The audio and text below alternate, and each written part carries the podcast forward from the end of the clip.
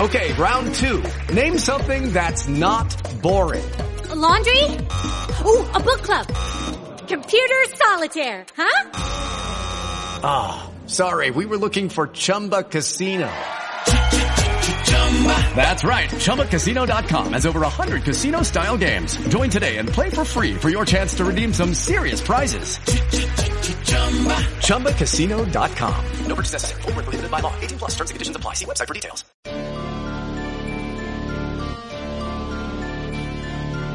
Are you searching for the best in online black radio? Then go to blacktalkradionetwork.com, helping you filter through the noise. Real talk Black Talk.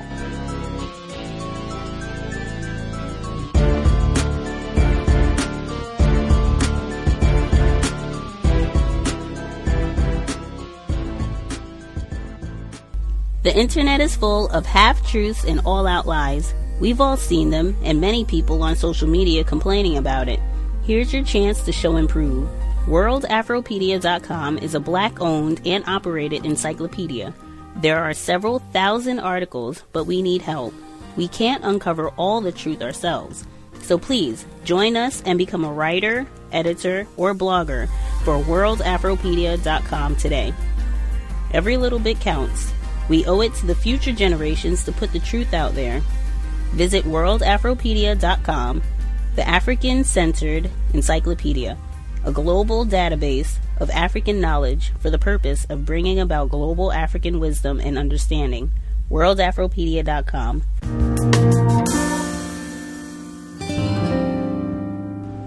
So my question is, then why are we still still doing those things? That's my question of all black people. Why are you still doing this when it hasn't brought about the total liberation of African people. Don't you think it is time to stop doing those things? To stop the downward spiral, you must first stop it. Then you can start something new that will have an impact on changing the right side of that page. Now, does this sound logical? And does it make sense? But if it doesn't make sense, let me know, and I will scratch all of that out, and I will write down what you have to say about it.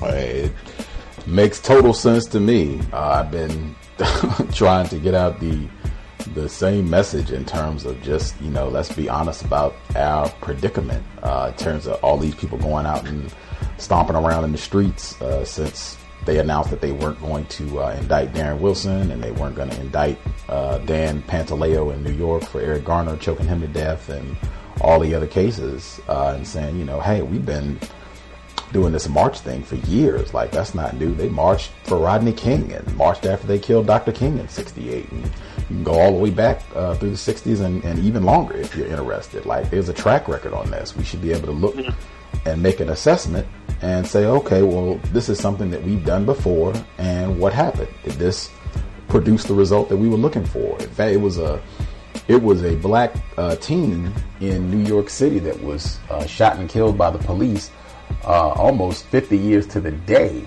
that Eric Garner was choked to death. Like they did a uh, they did like a five minute report uh, on him, and they rioted. They rioted for almost a week uh, in New York after this, and we had a, a, white guy on the program. He did his thesis uh, in grad school on on this event, and I said, "Well, what was the result?" Since people rioted and did all that, and he said, "Well, the officer uh, wasn't indicted, wasn't charged. Uh, they made a citizen review board that lasted uh, at the most a year, and then the police disbanded that." Uh, it was a whole lot of black people got arrested and beat up uh, during the course of that week of rioting and a whole lot of uh, property and buildings and things in a predominantly black area that were burned down that remain vacant, boarded up lots to this day, 50 years uh, from now, uh, where it hasn't been rebuilt, revitalized, nothing. It's just empty buildings to this day.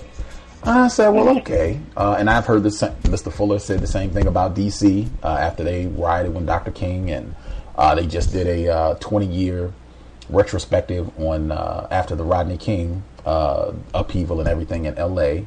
And they said the same thing. You got a whole lot of empty lots, and nothing really changed. LAPD is still killing black people. You had Ezell Ford that just happened uh, this summer. I've said the exact same thing. Like we need to, you know, make some honest assessments and look at, at things that we've done and whether or not it's had any impact uh, at all on stopping what whites are doing to us. We just keep doing the same thing and it's not producing any new result. I was like, white people are very good. They know how to control marches. Uh, they might even go join with you and go march around and uh, change, you know, what people are talking about. And I've seen that. Like they uh, they had a sign at the march last week in D.C.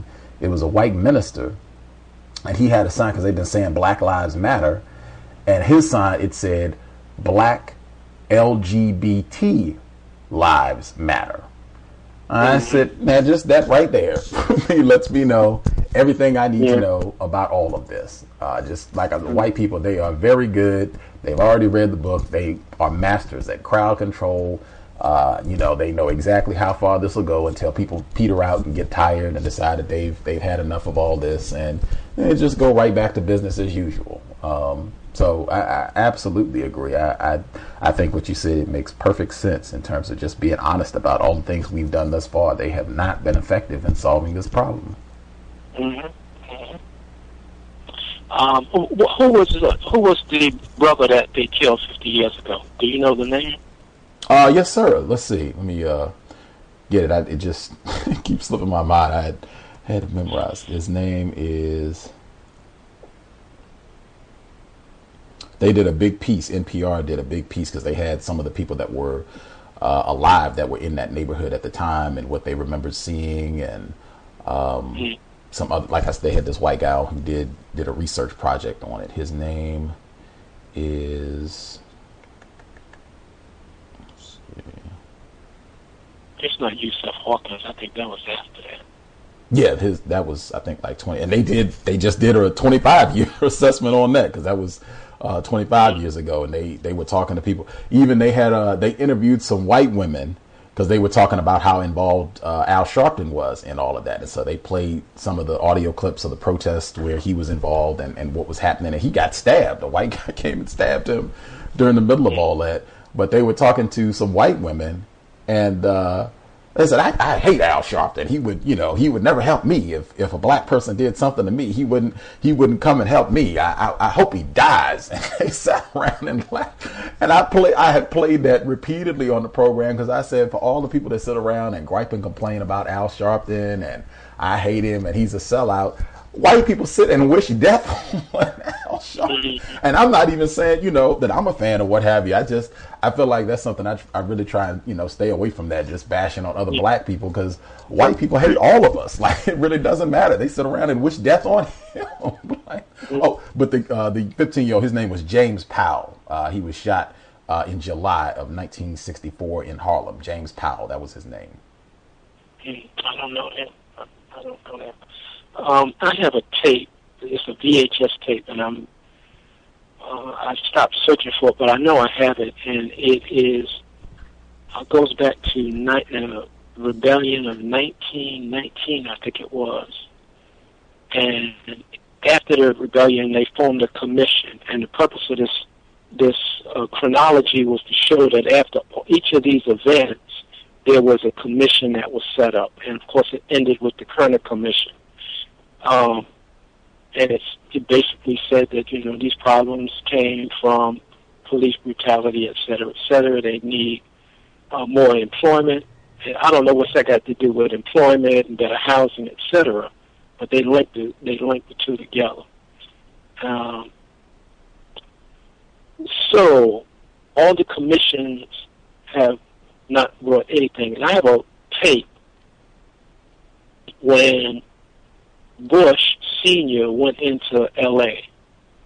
and he's walking down L.A. with this brother. I can't remember his name. It sounds like he's Hispanic. And he, they're showing the devastation. And Bush, uh, Bush very somber looking, and he's got this entourage. They're all walking through the aftermath of this uh, this destruction. And he's like, oh, my goodness. You know, I'm looking at his face, and people would think that he said, "Oh, this is bad. You know, this is awful." But I say, this guy said, "This is wonderful. This is just what we. this is just what we want." And then he said that he was going to go back to D.C. and generate this money to infuse into the community. And that demon went back. he said jack back to the people, man. Uh, so I think that my statement is one of the few verbal statements that put us put us on the offense. See, everything we do is defense. But my statement says it's time for us to get off of the second team or the skins team and get on the first five and start playing offense. See, I was over at the gym a couple of years ago, and the guys they called me Doc. I said, "Okay, Doc, we chose up the team. You're gonna play skins." I said, "Yo, man, I'm not playing no skins. I haven't played skins since I was a, a sophomore in high school. I'm always on the first five. So it's time for us to get on offense. Mm-hmm. And how do we get on offense? All we got to do is start thinking about it.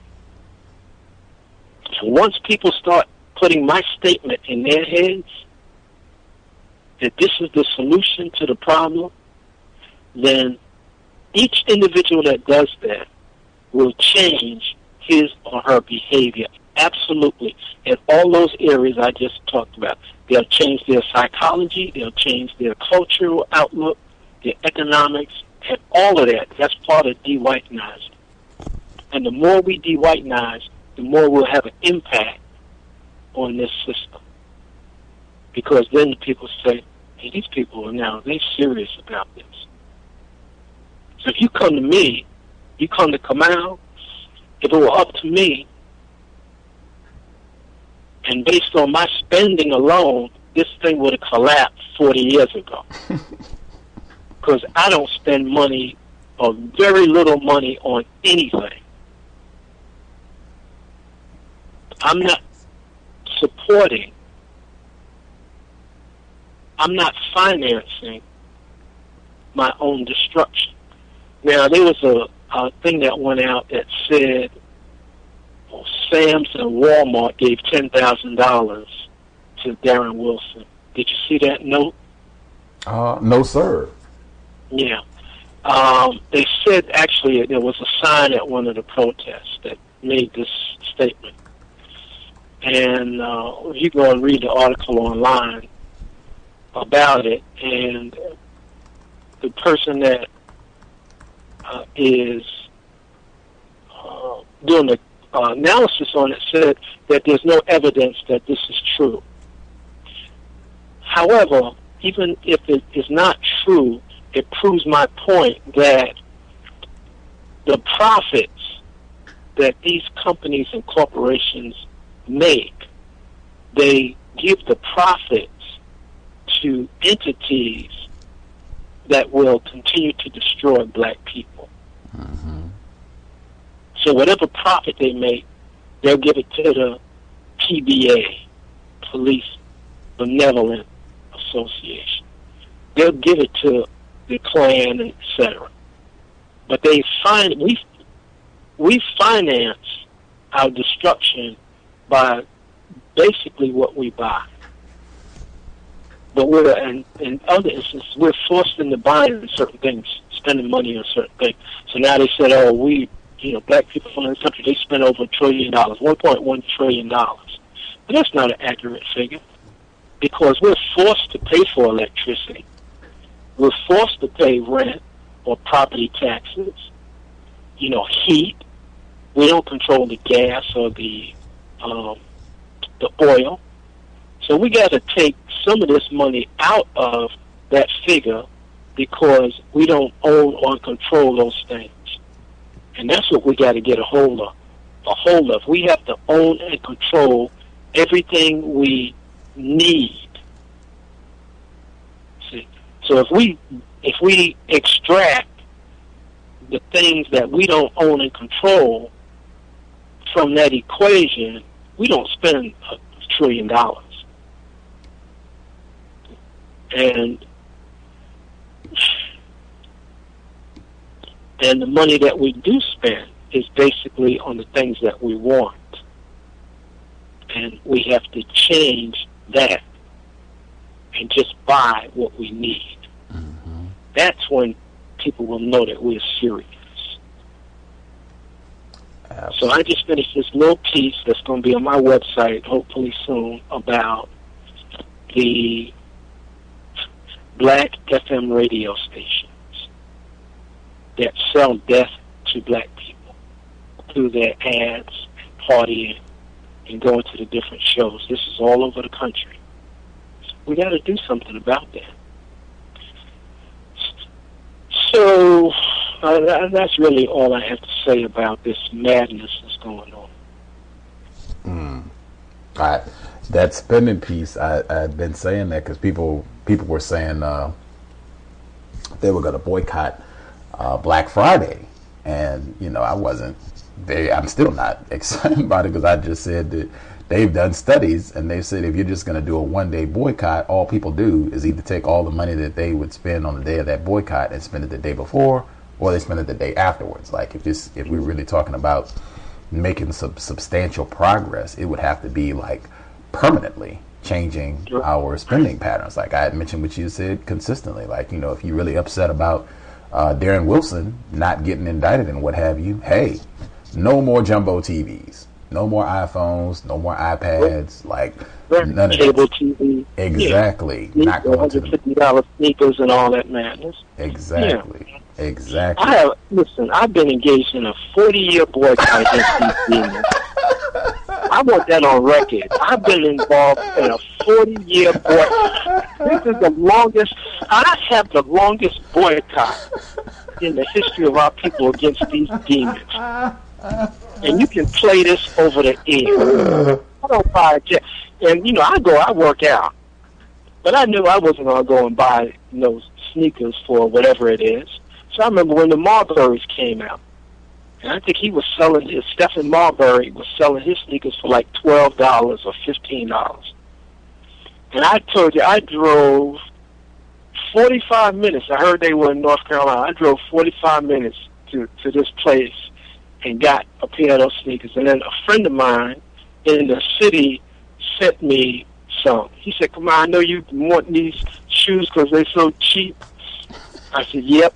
He sent me like four pair. Oh. So I'm gonna be shoot. I'm gonna be shooting jump shots at 95 years old. uh, I love it. I love it. I love it because people was. I told people. I said I'm not going out to do any of these marches. I'm not going out to do any of these protests because uh, I'm in Seattle and the white people here.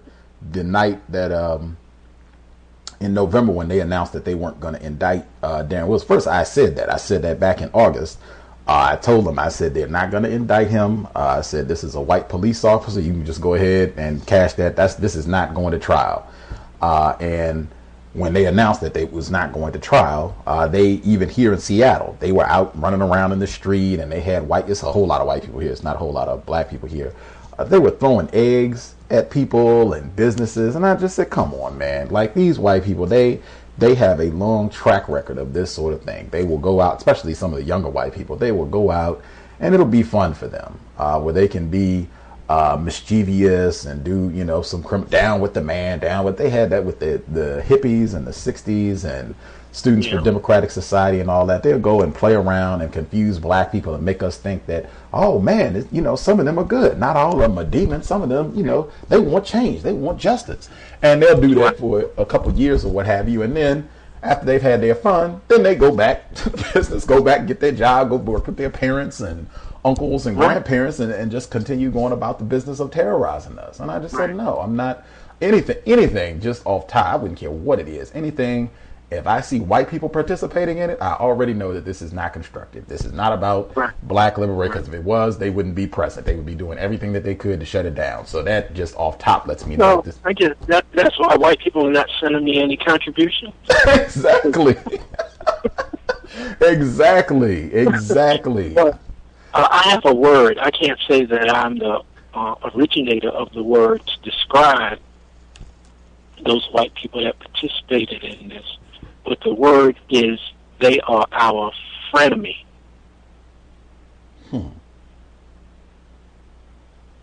That's a friend and enemy.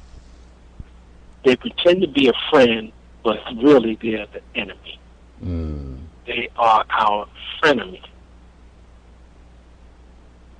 That makes. So, go ahead. I was going to say, in my opinion, that makes them even more dangerous because there's so many of us that have been, as you say, whitenized. I, I use that example you shared on the program where we have that white uh, traffic cop uh, in our head that you know tells, oh, don't be listening to Dr. Kambon. You know, don't don't do that. You don't want to be listening to what he's talking about and, and kind of guiding our behavior. That white traffic cop. It's like, oh yeah, these white people here, they're great. That's your friends. Listen to them. You should hang out with them. See, not all white people are bad. That's I feel like they're even even more worse because it, it really just throws you off completely.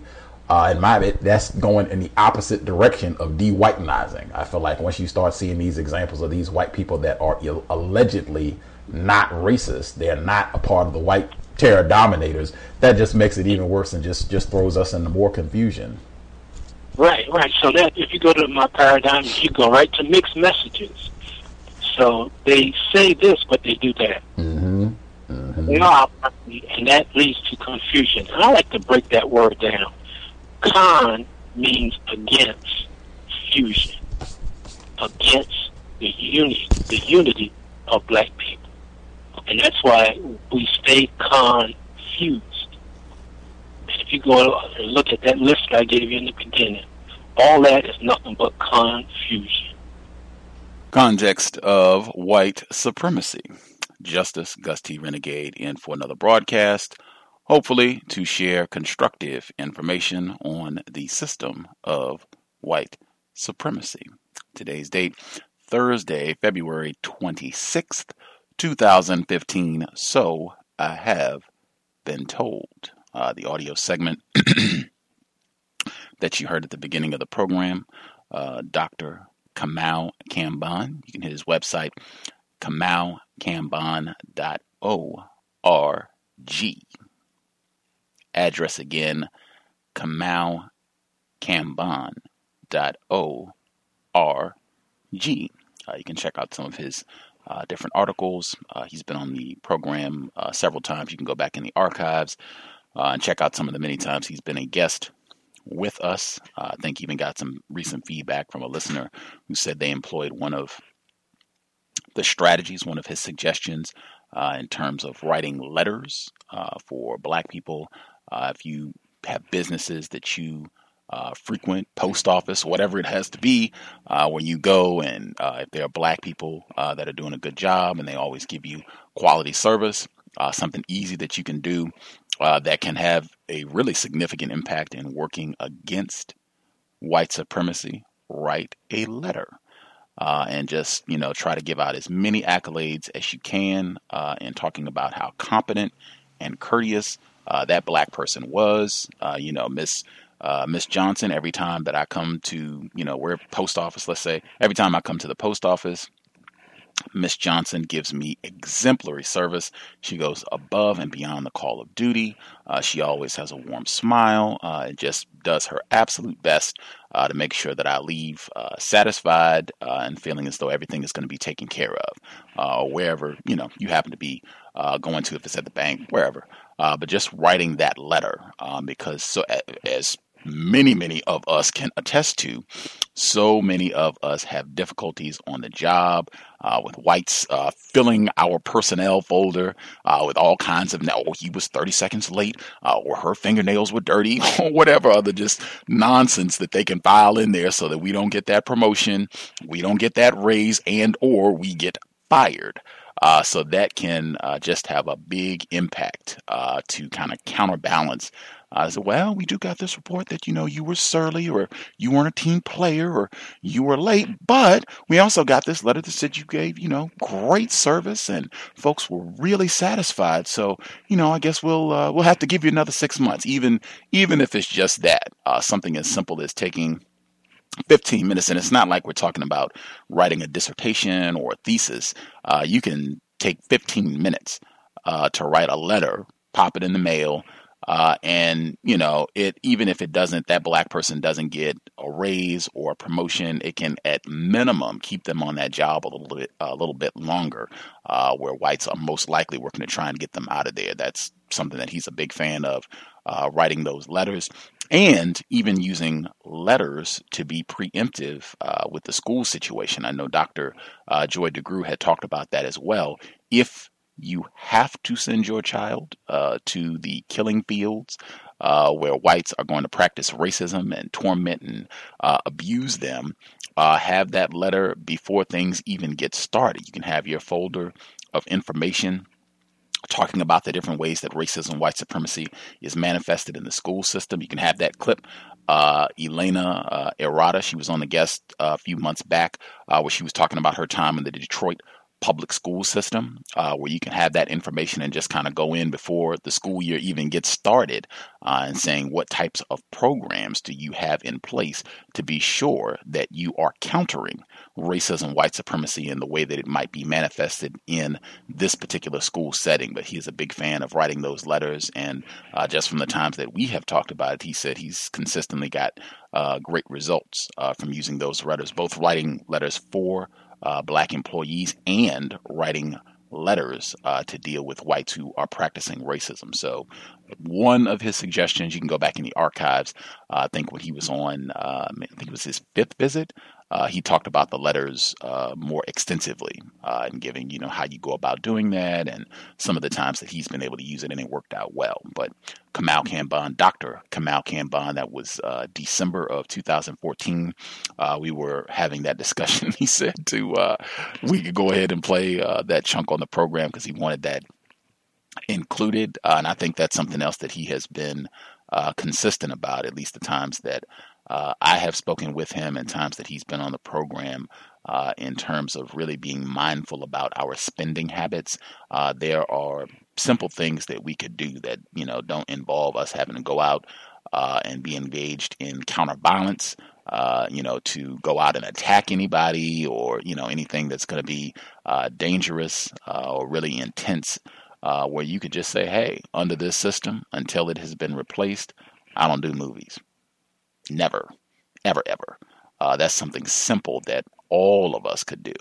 Uh, I do not, you know, buy the most expensive clothing and getting our children in that habit at an early age where it's not saying that you have to look raggedy and tattered, but just under this system, you know, we we as victims of racism purposely, deliberately do not spend unnecessarily. Uh, we're not going to go out uh, and buy, you know, pricey clothes and try to be flashy uh, slaves on the plantation of white supremacy. We're just not going to do that. And, and breaking down the logic, as you heard him saying uh, in the discussion, uh, and he even uh, expressed some suspicion about that Walmart thing. I've checked online, and it looks like um, that there's no evidence to support that Walmart uh, donated any funds directly to Darren Wilson, but I think Walmart's record uh, speaks for itself. I, in fact, we could just end with John Crawford nothing else need be said, in my opinion, with regards to Walmart and their practice of racism, white supremacy. I think they have a long, undeniable record, but that's just one thing uh, that we could do to really uh, minimize unnecessary spending. And uh, we don't need the flashiest uh, vehicle.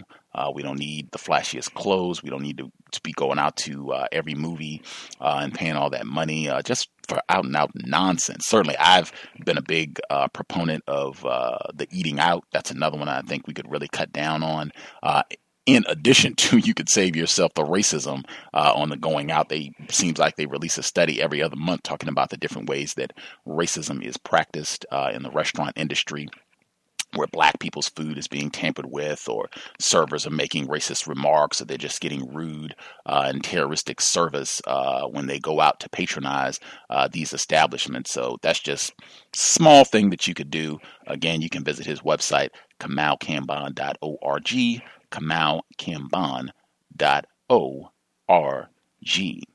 Uh, the broadcast for today, uh, I have some things that I want to touch on. Initially, uh, I want to do this program uh, to kind of review some of the things uh, since we just had our anniversary, uh, some of the things, lessons, things that have stood out over the time that we've been doing this program, uh, but I'm not going to do that today. We will table that for another time because uh, I feel like I can uh, just include audio clips to really kind of make the point uh, that I want to. And uh, I didn't have as much time as I needed to kind of go through and tease out. We uh, thousand plus programs is a lot of content to kind of go through and, and tease out uh, some of the moments that I wanted to make sure I share. So we'll table that and do it uh, a little bit down the road. But uh, there are some things that I wanted to make sure I reviewed uh, as uh, Black History Month winds up uh, to just kind of review some of the things that have happened uh, and give time for folks to participate if there are things that folks want to make sure that they bring up.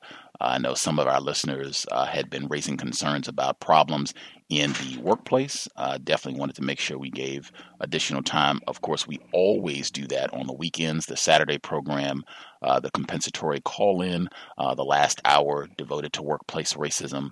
Uh, I think that's something that uh, I would be super pleased if folks wanted to spend more time uh, where they're coming up with codification, they're coming up with things that are working to minimize problems in the workplace uh, so that you're uh, having fewer difficulties and are knocking out problems uh, on the job. Uh, if you are having difficulties and being able to share and folks being able to offer suggestions and things that they can uh, recommend that might be successful in minimizing some of those conflicts. But that's definitely something that I would uh, look forward to spending more time on. So one of our listeners, I think, was having some difficulties in that area where whites were coming up with these nutty suggestions uh, to to just have black people, or I guess everybody, but black people doing uh, silly things on the job. Uh, so to give some time for that. Uh, I know some folks were also saying that they were having difficulties in, in how to make sure they were minimizing conflict with other victims on the job. That's something that we've talked about uh, quite a bit in the past as well. So definitely, folks, uh, if they have input on that, things you'd like to share, we'll make time for that. The number to dial seven six zero five six nine seven six seven six the code is 564943 pound. Press star 6 if you would like to chime in. Uh, I have a few other things I want to make sure I touch on before uh, we get to folks if they have things they would like to share or questions, comments they would like to uh, make sure they get to offer before uh, we wrap up, I'll make sure uh, folks have time to do so. Uh, some of the things I wanted to make sure I got in, uh, listeners had sent uh, questions uh, with regards to, I guess, just different things they wanted to know about the program since we've been rolling down for six years since our return. one of the questions was, where did the name come from? I think I've addressed this on the program before, but I suspect that it's it's probably been quite a while uh, since we did this. Uh, the name, context of white supremacy cows. Uh, in 2007, uh, a few months before we uh, went on air, uh, the first place, back of the bus and Gus, um, we were we had been talking. I had been talking about racism quite a bit, and it seemed like it didn't matter who I was talking to. If I was talking to a white person, non-white person, it would seem like every conversation it would drift into an area where we were talking as though whites were not waging war against black people, uh, as though we were talking and things that were happening, whether it's things black people were doing, things white people were doing, uh, as though this was happening uh, somehow outside of the confines of the plantation, white supremacy. And I felt like every time I would have to reel people back in to be like, well, wait a minute, we all of this, everything that we're talking about, everything that's happening is taking place within the context of white supremacy. And it, it, it got to the point where this was such a, a constant thing that and I mean, sometimes once you, you know, reminded people of that, it would totally invalidate everything that the person was saying. Uh, it just became nothing. It got to the point that, you know, sometimes we would just make a joke out of it and just be like, well, in the context of white supremacy and just fade out. Like nothing else even needed to be said. Like just once everybody is reminded and his agreement is willing to truthfully acknowledge that we are in a total system where whites are waging war, terrorism against black people, non white people in total, but especially black people. That, you know, it, once we lose sight of that, I mean, we're just talking nonsense. We might as well be talking about cartoons or, you know, watching Scandal or whatever else, wasting our time. Uh, but that's where the name came from because that was just uh, a mnemonic, if you will to make sure that uh, we we keep that in the forefront of our mind that everything that ha- is happening is taking place within the context. Context is extremely important. Uh, let's see uh, some of the other questions. Um, hmm. Why did I choose Gus T. Renegade? Uh, I think that came up more recently. Um, one of the listeners was talking about Birth of a Nation, uh, the film they just celebrated the 100 year anniversary of that film, and talking about how big an impact that had in terms of recruitment uh, for the Klan and uh, you know explicit uh, forms of racism, white supremacy, and justifying the abuse and terrorism of black people. Uh, that film came out just right before, I think, even uh, Red Summer, uh, the book that we talked about a few years back. Cameron uh, McWhirter got it right here. I think we talked about that was the close, the end of 2011 when we had him on the program. But he even mentions uh, that film and book. Uh, the book is called The Clansman, uh, unless I'm mistaken. Uh, but that film had a big impact in a lot of the white terrorism directed against black people uh, in 1919. Uh, but I had seen that film years ago. I saw it while I was still in college, and it just stuck with me that uh, that character in Birth of a Nation, uh, Gus the Renegade. Uh, you can you know take some time. As, as, I said, one of our listeners just mentioned it a few weeks back that he was finally able to see the film and saw the character Gus the Renegade. Oh, that was uh, that was uh, the influence for the name. Uh, let's see. Do I think the problem of racism, white supremacy will ever be solved? Absolutely. Uh, if I didn't think this problem would be solved, I would not be doing this program, and there would be no point uh, to doing this program. There would be no point uh, to talking about racism, writing about racism. Uh, you know, it would be it would be uh, the same as you know do uh, anything else, any problem that cannot be solved. you know, if if if I don't think uh, there's any way that we're going to be able to resolve this situation, then you know we might as well sp- uh, pick something else to do with our time and energy. Uh, if I really didn't think this problem would be uh, could be solved, I would just say that black people, the best thing black people should do uh, is to try to get as comfortable as they possibly can uh, under these conditions, which, at least in my observation, is what a lot of victims have done to just say, "Hey, this problem can't be solved." I even hear that. I, that's basically what people are saying when racism is is going to always be here and this problem will always be with us. That's generally that's the same logic uh, that this problem cannot be solved. So you know you just have to make do with it. I do not think that that's accurate, and I think that whites have done a phenomenal job at encouraging us to think that this problem cannot be solved. Uh, I can even go back.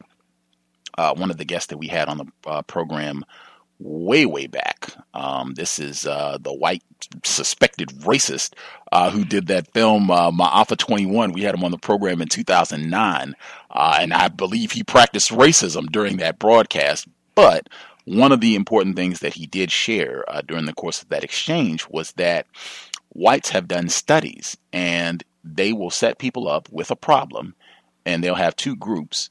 The only difference will be that they'll tell one group that the problem cannot be solved. They'll tell the other group uh, that the problem can be solved, that there is definitely an answer, get to it. And they'll give them the same amount of time. They'll have the same uh, number of people, same, you know, intellectual aptitude and the group that they tell the problem cannot be solved, they work less diligently. Uh, they are less efficient. Uh, they're just less vested in the whole process of trying to solve the problem. And that's logical. If this cannot be solved, then, you know, we're just wasting our time. I mean, there's no real point uh, to any of this. So I absolutely think the problem can be solved. And I think it's important uh, that any black person uh, who is about the business of counter racism have that in mind that this problem can be solved, will be solved. It is simply a matter of time and us getting the will, the ability, the know how to go about solving the problem. But I absolutely think it can be solved, will be solved. Uh, we just got to get to it. Uh, let's see. I've noticed that white supremacy is being used more often, at least on Twitter. Is that a good sign? Why or why not?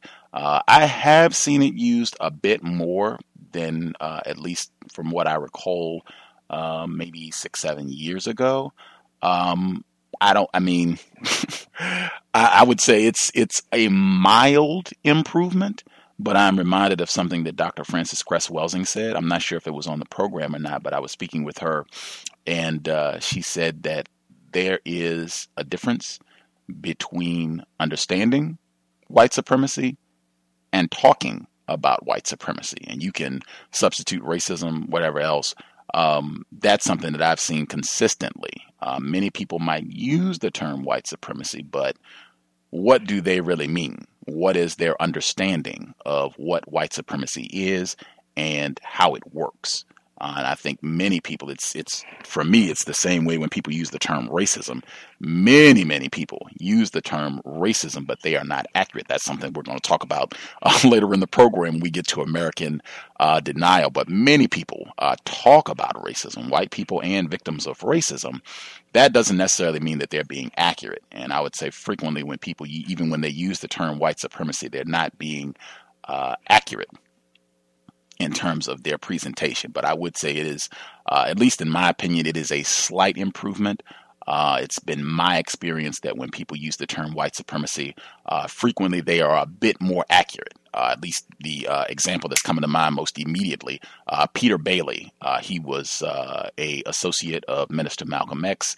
he is a black journalist, long tradition of black journalists. Ida B. Wells, Frederick Douglass, uh, and he was on Democracy Now! earlier this week, Tuesday. Uh, he was with one of Minister Malcolm's uh, daughter uh, daughters, and uh, he used the term white supremacy. In fact, he used the term white terrorism. like, man, I was uh, ecstatic. Um, but I, he was much more accurate uh, in his presentation, and that's something that I have noted. Uh, when people use that term white supremacy, they tend to cut uh, a lot closer to what is happening and just being uh, truthful about the matter and not pussyfooting it, not sugarcoating it, uh, not trying to make white people comfortable, just going right to it uh, in terms of what is happening. Uh, so I wouldn't say it, it uh, is a panacea. It's not going to cure everything, but at least in my general observation, uh, people being more willing to use the term white supremacy does tend to be a little bit more accuracy, but not not always. It's it's not anything gargantuan, but mild improvement in my opinion. Uh, let's see if I can get at least uh, one more in. Uh, uh, let's see. Have I ever hung up on a guest? Uh, yes. I'm trying to think. Yes, it seems like yes. Uh, I would put a slight caveat on there. I think the times where I've hung up on a guest, they had already said that they were going to leave. Uh, and at this point, we've had enough guests storm off the program. I was going to make a sound clip of that to get some of the different people, white and victims, white uh, racists and victims that have uh, cursed us out or cursed me out specifically and called us all kind of names and and exited. Um, that once a guest, particularly if it's a white person, once they say, you know, well, I'm leaving, I'm not staying anymore, uh, you know, peace out, and not giving them time to make any long rants and soliloquies to promote any of their work or whatever. Once they get to the point where they say they're leaving, peace. Um, but yeah, I think I have hung up on guests, but I think it's always been they've said they're leaving. They've expressed whatever disgust or outrage they have about me or the program or whomever, uh, and that they, you know, are going to exit. And then I've gone ahead and, you know, excuse them. I think uh, Cheryl Giudice uh, comes to mind. She is a victim of racism, but she had said she was leaving, and you know, at that point, rock and roll. If you're leaving, peace out. Uh, but I don't. It's, it's, no one that I can think of where I just hung up on them, uh, where they, you know, said they were down and they were asking questions and they wanted to be here, uh, and I just disconnected their line. At least no one I can think of uh, off top. Anywho, uh, I think that is uh, a good chunk of the questions. I'll see if I can nab some more. if other folks have confusion, problems, feel free drop an email until justice at gmail.com moving forward, uh, since Dr. Kambon and I we were discussing some of the things that happened after uh, the announcements that Michael Brown Jr.'s killer would not be indicted, as well as Eric Garner's killer. Uh, I've been keeping my eye on things in St. Louis. I know we have listeners in the St. Louis area, and I try to just be alert to what's happening uh, down there because it's you know still obviously things going on directly related to racism and indirectly. And uh, today, uh, excuse me, yesterday, uh, the New York Times reported that uh, the Missouri safety official hired in Ferguson aftermath quits. This was a black male. Uh, I'll just read the report because I thought this was interesting for many reasons. Uh, Missouri's public safety director, appointed amid fallout from the fatal shooting of Michael Brown Jr. by Ferguson police former Ferguson police officer, on Wednesday announced plans to resign only six months into the job. The director, Daniel Isom II, in a statement issued by the governor's office, said he planned to return to the University of Missouri St. Louis, where he taught in the Department of Criminology and Criminal Justice. It has been a great honor to serve as the Director of Public Safety during this important time, Mr. Isom said. But after a long career in law enforcement, I have found that my true passion is teaching and I'm eager to return to my students at UMSL. Governor Jay Nixon, a Democrat, appointed Mr. Isom, who is black, in August after Darren Wilson, a white police officer in the St. Louis suburb of Ferguson, shot and killed Michael Brown, an unarmed black 18 year old. Mr. Wilson resigned in November. Mr. Nixon has been criticized for not having enough diversity in his cabinet, which at the time included no black leaders.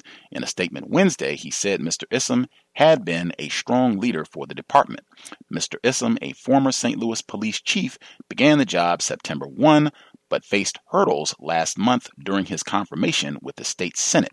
The primary concern was his role in a racial discrimination lawsuit with while police chief. Lawmakers eventually voted overwhelmingly in his favor.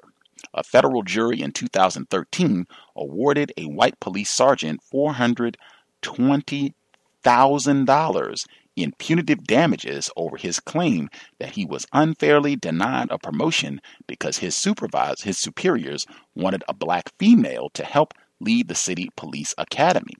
The jury levied $20,000 $20, in damages against Mr. Isom for his responsibility as police chief over the actions of other department leaders. He and other defendants have appealed. Fascinating. Whites as victims. $420,000. Hmm. Hmm. I also thought it was fascinating, or not fascinating, but uh, revealing in this report what could have happened. Uh, Mr. Isom being appointed after all of this, uh, it could have been uh, the tactic of racial showcasing whites putting black people, victims, uh, in these positions to make it look like they are in charge. Racism is not being practiced. See here, we got lots of you know black people that are you know doing things, blah blah blah. I think the same way that they had uh, the state trooper Ron Johnson uh, back after everything got hectic back in August, who was a black male uh, as well. Whites are, are very good at that sort of strategic planning. Uh, I would be I would be interested uh, in talking to Mr. Isom maybe off the record or some years down the line to kind of get uh, some more insight as to what transpired uh, down in Missouri over that six month period of time and kind of what happened during his whole confirmation period. But at any rate, I thought that was an interesting piece as well. Uh, be tuned in uh, this weekend, the compensatory call in. Uh, there is a extremely important clip uh, about uh, white enforcement officers in the St. Louis area. Uh, it is right in line with Daniel Holtzclaw. Uh, coming up this weekend.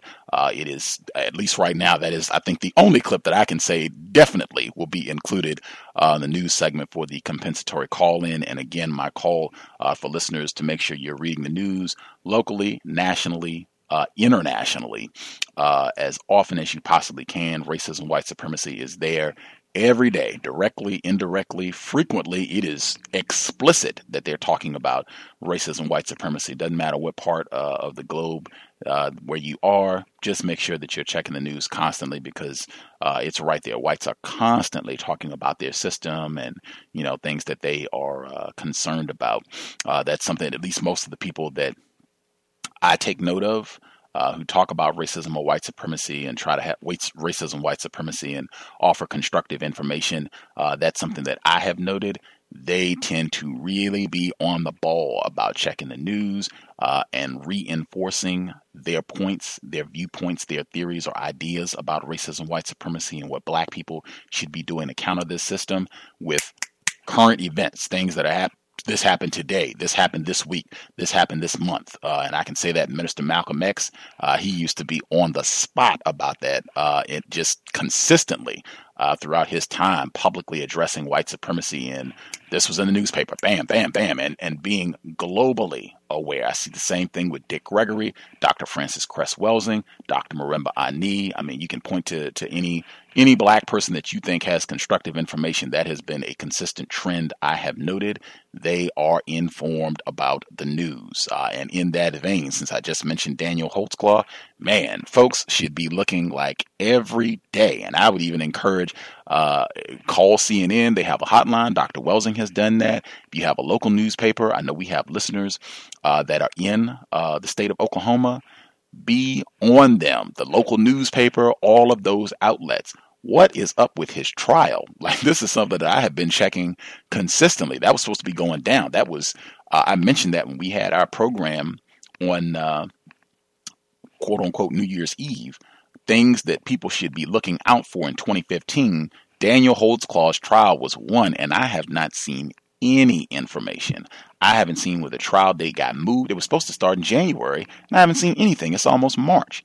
Nothing. I haven't seen anything where they moved the trial date. The only thing I've seen is that uh, he has filed uh, a grievance saying that he thought he was wrongfully terminated, and he has a Facebook page uh, under his name. It looks like you know some of his white family members or other uh, racists put this page together to support this suspected race soldier and suspected rapist. Uh, put this page together to support him and maybe solicit donations or whatever else they can get. But uh, it's like nothing. Uh, and, and again, just hold that up. The amount of time that whites have spent bashing Bill Cosby and talking about he's a no down, uh, no good, dirty, low down nothing. And I'm, you know, not saying you got to support Bill Cosby. He may be guilty of what he's done. I know he hadn't been charged with anything. This guy has been charged. He is facing over 30 counts, and it is a struggle uh, to find anything. So that's something I would encourage folks to remain diligent about. Uh, if you don't live uh, in Oklahoma State, that's fine. You can, you know, just check once a week or so and see if you can find any information. If you're in Oklahoma, you should be on the grind. Uh, if you're a black person in Oklahoma, that could have been your mom, that could have been your aunt, that could have been your daughter, that could have been your sister, that could have been your wife, girlfriend, you uh, you should be alert and looking for that information and call your local newspaper. What is up? Why is it so hard to find information about this guy? Give us an update. What's up with the court case? You should even be able to call the uh, the court and get information. That should be public information. When is the trial? Did it get moved? What's up with that? If you get any information, please share because I would like to know and I will make sure to broadcast to listeners. But that's something that we should all, we should certainly not allow to, uh, you know, just slip by us and, and get lost in the shuffle. Uh, we should be front and center about that. If you got a blog, if you got a YouTube channel, program, uh, if you're interested in doing documentary films, there you go. Subject matter right there what happened with Daniel Holtzclaw, get that information out. That is extremely uh, important, should not be minimized. Uh, moving forward, uh, in the same vein, keeping up with the news, uh, it seems uh, Washington, D.C. did legalize cannabis uh, this week. They went ahead with it. I think it went legal last night. Uh, I would point that out. Number one, uh, I think about a year ago we did a program, and some of the listeners said that they did not think that cannabis legalization was going to be something that got widespread. Uh, at the time that we were talking about this last year, it was only legal in Colorado and Washington State, where I am.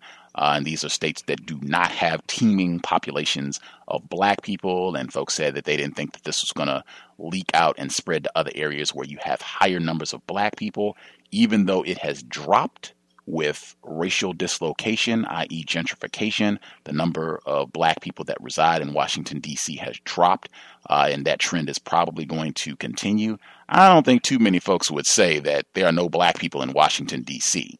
So the number has increased to five, and I would say that that number is going to continue to rise. I know uh, California, they're looking at putting that on the ballot again uh, next year. I think for 2016, they said they were going to wait for uh, the presidential election because you get a higher uh, voter turnout uh, during those times about cannabis legalization. I would probably bet the farm that it's going to pass this time. Uh, this they have tried it before and it failed.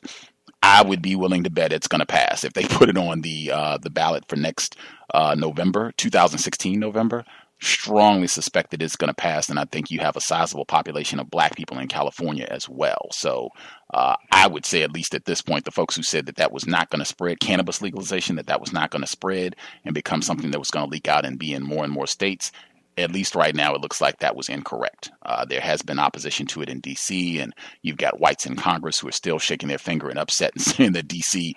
Uh, shouldn't be doing this and that they're going to retaliate. But it went legal last night. I will keep my eye on it to see how all of that evolves. You got a black uh, female mayor in D.C., so I certainly could see whites making trouble for her, but you can add that to the list now. Washington State, Colorado, Alaska, Oregon, Washington, D.C. Five uh, states and I guess locales with D.C. Uh, where it is legal. I suspect that to spread. And no, I do not think that's going to uh, radically solve any problems for black people under the system of white supremacy. Not that I want to see any black people getting uh, locked up or charged or having their lives ruined uh, over a small amount of uh, cannabis, whether it's possession, consumption, whatever the case may be. Just, I do not think this is going to, whites are doing this to solve the problem of racism, white supremacy. I could be in error. Definitely keep an eye on how all of this evolves. Uh, with that, um, there was a documentary film, PBS, uh, I have recommended consistently. They have a lot of documentaries that I think are pretty constructive uh, about racism. Uh, we've had some of the filmmakers who've had their work uh, on PBS on the program. Uh, we had uh, the documentary Let the Fire Burn from last summer that was about the MOVE organization in Pennsylvania. Great information. Uh, we talked about that on the program uh, this past summer. Uh, Lacey Schwartz, uh, victim of racism, she does have a white parent. She was on with us at the end of 2014. Her documentary is supposed to be on in March, uh, so I'm definitely looking forward to seeing that. Um, just it's it's been tons of uh, documentaries that they have that are pretty good. Even the documentary that they have on Minister Malcolm, uh, "Make It Plain," uh, it's about two hours and change. Great information. They have a lot of documentaries that uh, offer great insight and reveal a lot of of truth about the system of white supremacy. That being said, slavery by another name uh, is another one. We had Douglas Blackmon on the program in 2010. That being said, American Denial is not one of them. Uh, that uh, film, I can't even, I don't even know if I could recommend that people watch it. Uh, it's not that long, it's not even an hour, but it just is not constructive at all. Uh, it's basically uh, almost kind of a biography on uh, Gunnar Myrdal, this racist suspect who was born in Sweden. Uh, he wrote the book American Dilemma. Uh, it's been talked about before on the program. He has that quote where he says, uh, uh "The system of segregation, white supremacy, is is based around sex." Uh, that's the quote that uh, Daniel Danielle McGuire has at the beginning of her book, "At the Dark End of the Street," that talks about the long history of Daniel Holtzclaw and raping racist white men terrorizing, sexually terrorizing black females, uh, including Rosa Parks and Fannie Lou Hamer, uh, Joan Little, long list uh, of black females who have been subjected uh, to this sexual terror from white men, but she has his quote at the beginning of her book. Uh, also, uh, the book Race Beat, uh, that talks about the history of black journalists, uh, also has uh, Gunnar Myrdal and him talking about the importance of having more media outlets that are talking about racism and that that would help solve the problem so that more people are informed. I would just have to change that so that more black people are adequately informed about racism, white supremacy, and strategy suggestions for how to solve this problem. Uh, but that was something else that I thought was important. But this documentary is it is horrendous. Um, Michelle Alexander is in it. She wrote uh, the book about the new Jim Crow, which got a lot of publicity. She has a white parent. Uh, it has a lot of other uh, white people and non-white people that talk and write uh, about racism. But it's just that goes back to what I said before. Many people talk about racism very few people are accurate when they talk about racism. And of course, that is my assessment of what is accurate. It might be that I am just in error. It might be that my assessment is, is off and they're accurate and I'm wrong. Maybe that's the case, but I don't think so. Um, I can't even point to very many things in the film uh, that were of constructive value uh, because it spent so much time just focused on Gunnar Myrdal and his family life and, you know, his reflections uh, on his life as he aged and, you know, him hanging out with Dr. King uh, down the road after he finished his study and all this other, you know, silliness.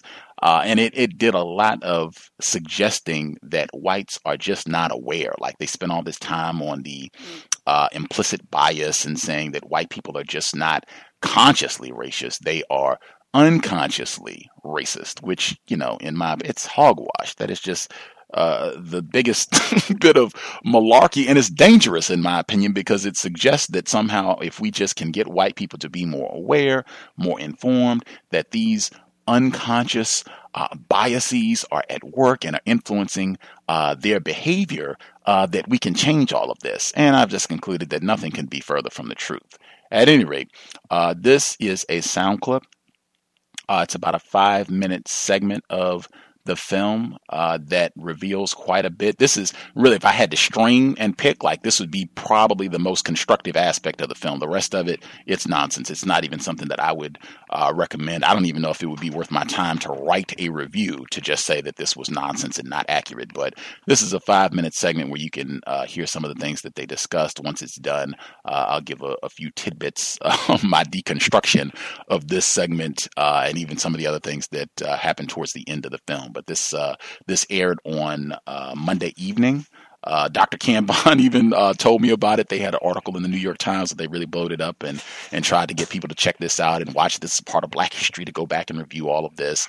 Uh, you can check it out online. I posted the link on my Facebook page. It's in the Facebook group uh, for the cows. I put it on Twitter as well, so you can check it out online if you are so interested. But I definitely got to make sure I get in again. It is not very good, not very accurate at all. Uh, so this is uh, Independent Lens, American denial context of white supremacy. Gunnar came back to New York from the South in 1938, and he was completely depressed. And he said, I can't do this myself. It's just too big and it's too controversial.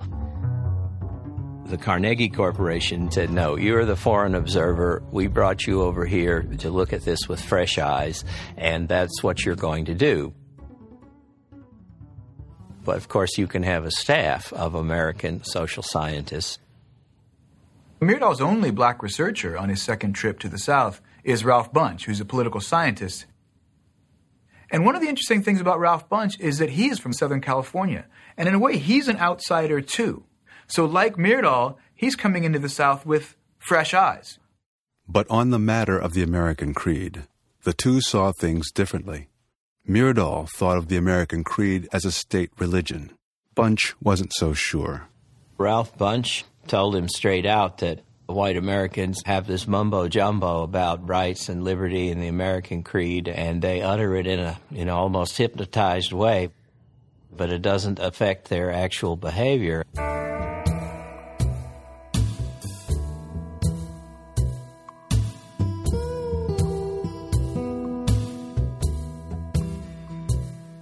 So Gunnar went back through the South in 1939. Ralph Bunche helped him to get access to communists, convicts on chain gangs, and the guards that watched over them. people who normally didn't talk to white social investigators. And they really had no idea what his perspective was. And so they were willing to answer this very earnest, energetic, boundlessly curious Swedish visitor who pretended not to have any knowledge of the subject.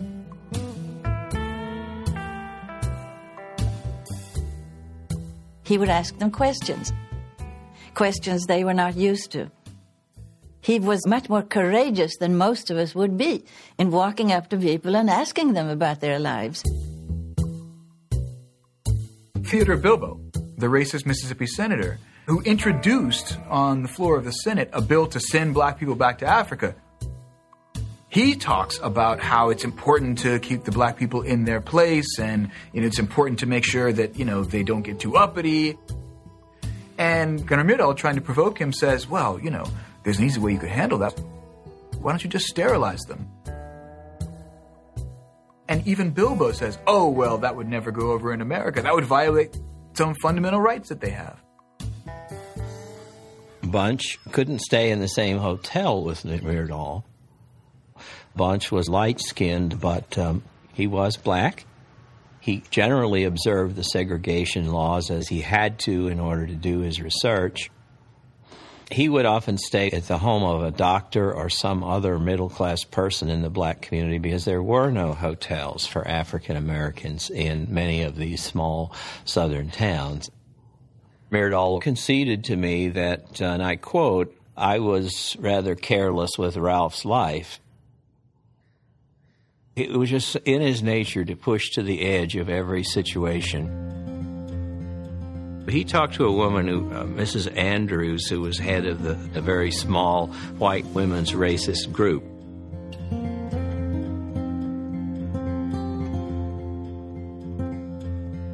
She was going on and on and on about all the young black men want is to rape white women. And Myrdal listens and he listens and he listens. And at one point he asked her, have you ever considered Freud's argument? If you're obsessed with a thing, if you're afraid of a thing, that's the thing you really desire.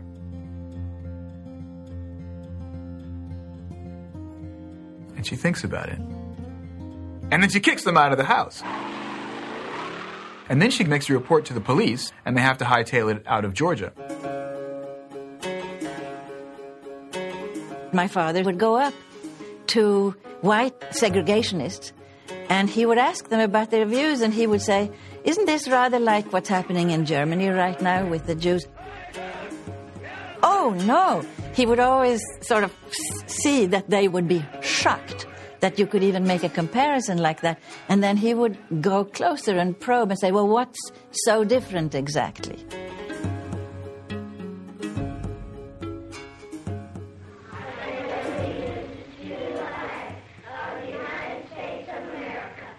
The reality was that there were so many people who, on the basis of race, did not have the equality at all.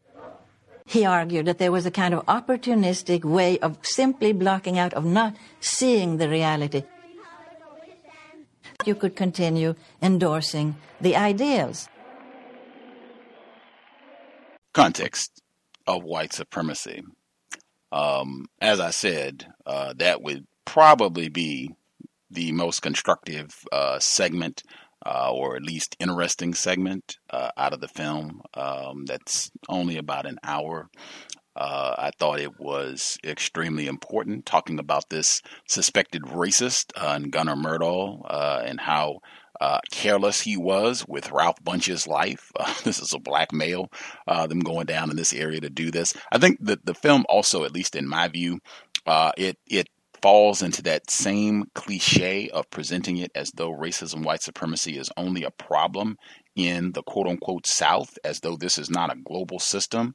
Uh, we have had guests on from Sweden, uh, several of them, in fact, now that I'm thinking about it, uh, even talking about racism, white supremacy there and how they have uh, their own long history of practicing racism uh, against black people, non white people in that area, which continues right up to this day. They just had a report on uh, NPR and talking about they have this, what they call the rise of uh, right wing politics uh, in Sweden and how they don't want all these uh, immigrants, non white people, uh, and black. Like I said, we've done tons of programs on this at any rate, but there's a lot of that uh, in the program. They do point out some of the incidents of white terrorism. They call them race riots uh, from 1919 in Chicago and different uh, northern areas. I, they might have mentioned uh, Detroit in 1943 during World War II in passing, but they didn't spend a lot of time on it. It's really more focused to uh, in the South, and that's you know just another part of the the nonsense of why there's so much confusion. Uh, but I thought it was uh, just flat out flawed uh, when they're presenting and saying, well, Gunnar Myrdal is questioning these, these folks and saying, well, uh, he's going to Mississippi, former Mississippi Governor Bilbo, and saying, "Well, why don't you sterilize black people?" And saying, "Oh, that wouldn't, uh, that wouldn't pass. That wouldn't be acceptable." That is a flat out lie. Uh, you had a enormous eugenics program uh, in this area of the world for a half century at least, uh, and I would argue it continues to this day, just not in name. But I mean, if you have any knowledge of Mark, exactly what we talked about with Maafa 21, Margaret Sanger, Planned Parenthood, this was rejoiced. Uh, we did the whole program. We had uh, Elaine Riddick's son on the program, Tony Riddick, black male, uh, where he talked about how his mom in North Carolina, Mr. Scotty Reed, uh, in North Carolina, where she was sterilized. Uh, she had uh, one child, but they sterilized her so that she couldn't have uh, any more children, uh, and did this without her knowledge. And it's long, undeniable record So I mean, that's just nonsense and, and, totally a lie to say that that sort of thing would not uh, be acceptable or would not be possible here. They were doing it at the time that he was proposing this question. It was happening and after World War II, increasingly happening to black people exclusively. Uh, the state of North Carolina, that was just in the news in 2014, where they were talking about uh, trying to get compensation for the victims that are still alive who went through this, who were uh, abused in this manner, and they don't even they didn't even want to adequately compensate the victims. I remember we just played an audio clip where they were talking about some of the black victims uh, in this. They said, "Well, you don't have the proper paperwork." You don't have the official documentation to show that uh, you were sterilized and that this was state sanctioned. So since you don't have uh, that correct piece of paper, we're not going to compensate you at all. Tough luck, you know. If that did happen to you, oh well. Uh, they didn't play that. Up. They didn't talk about that at all. And I'm sure if I know about this, and many of our guests and people that have, you know, participated in the program, they are informed. This is PBS. You got resources, you got money, you got a research staff, you got interns. I'm sure that they know about this if they have not done documentaries and programs on this. Uh, I also thought it wasn't in the clip, but just in my view, this pattern of them not being accurate, them not giving full information uh, just about what we're talking about. As I said before, where many people talk about racism, but they're not accurate when they talk about racism.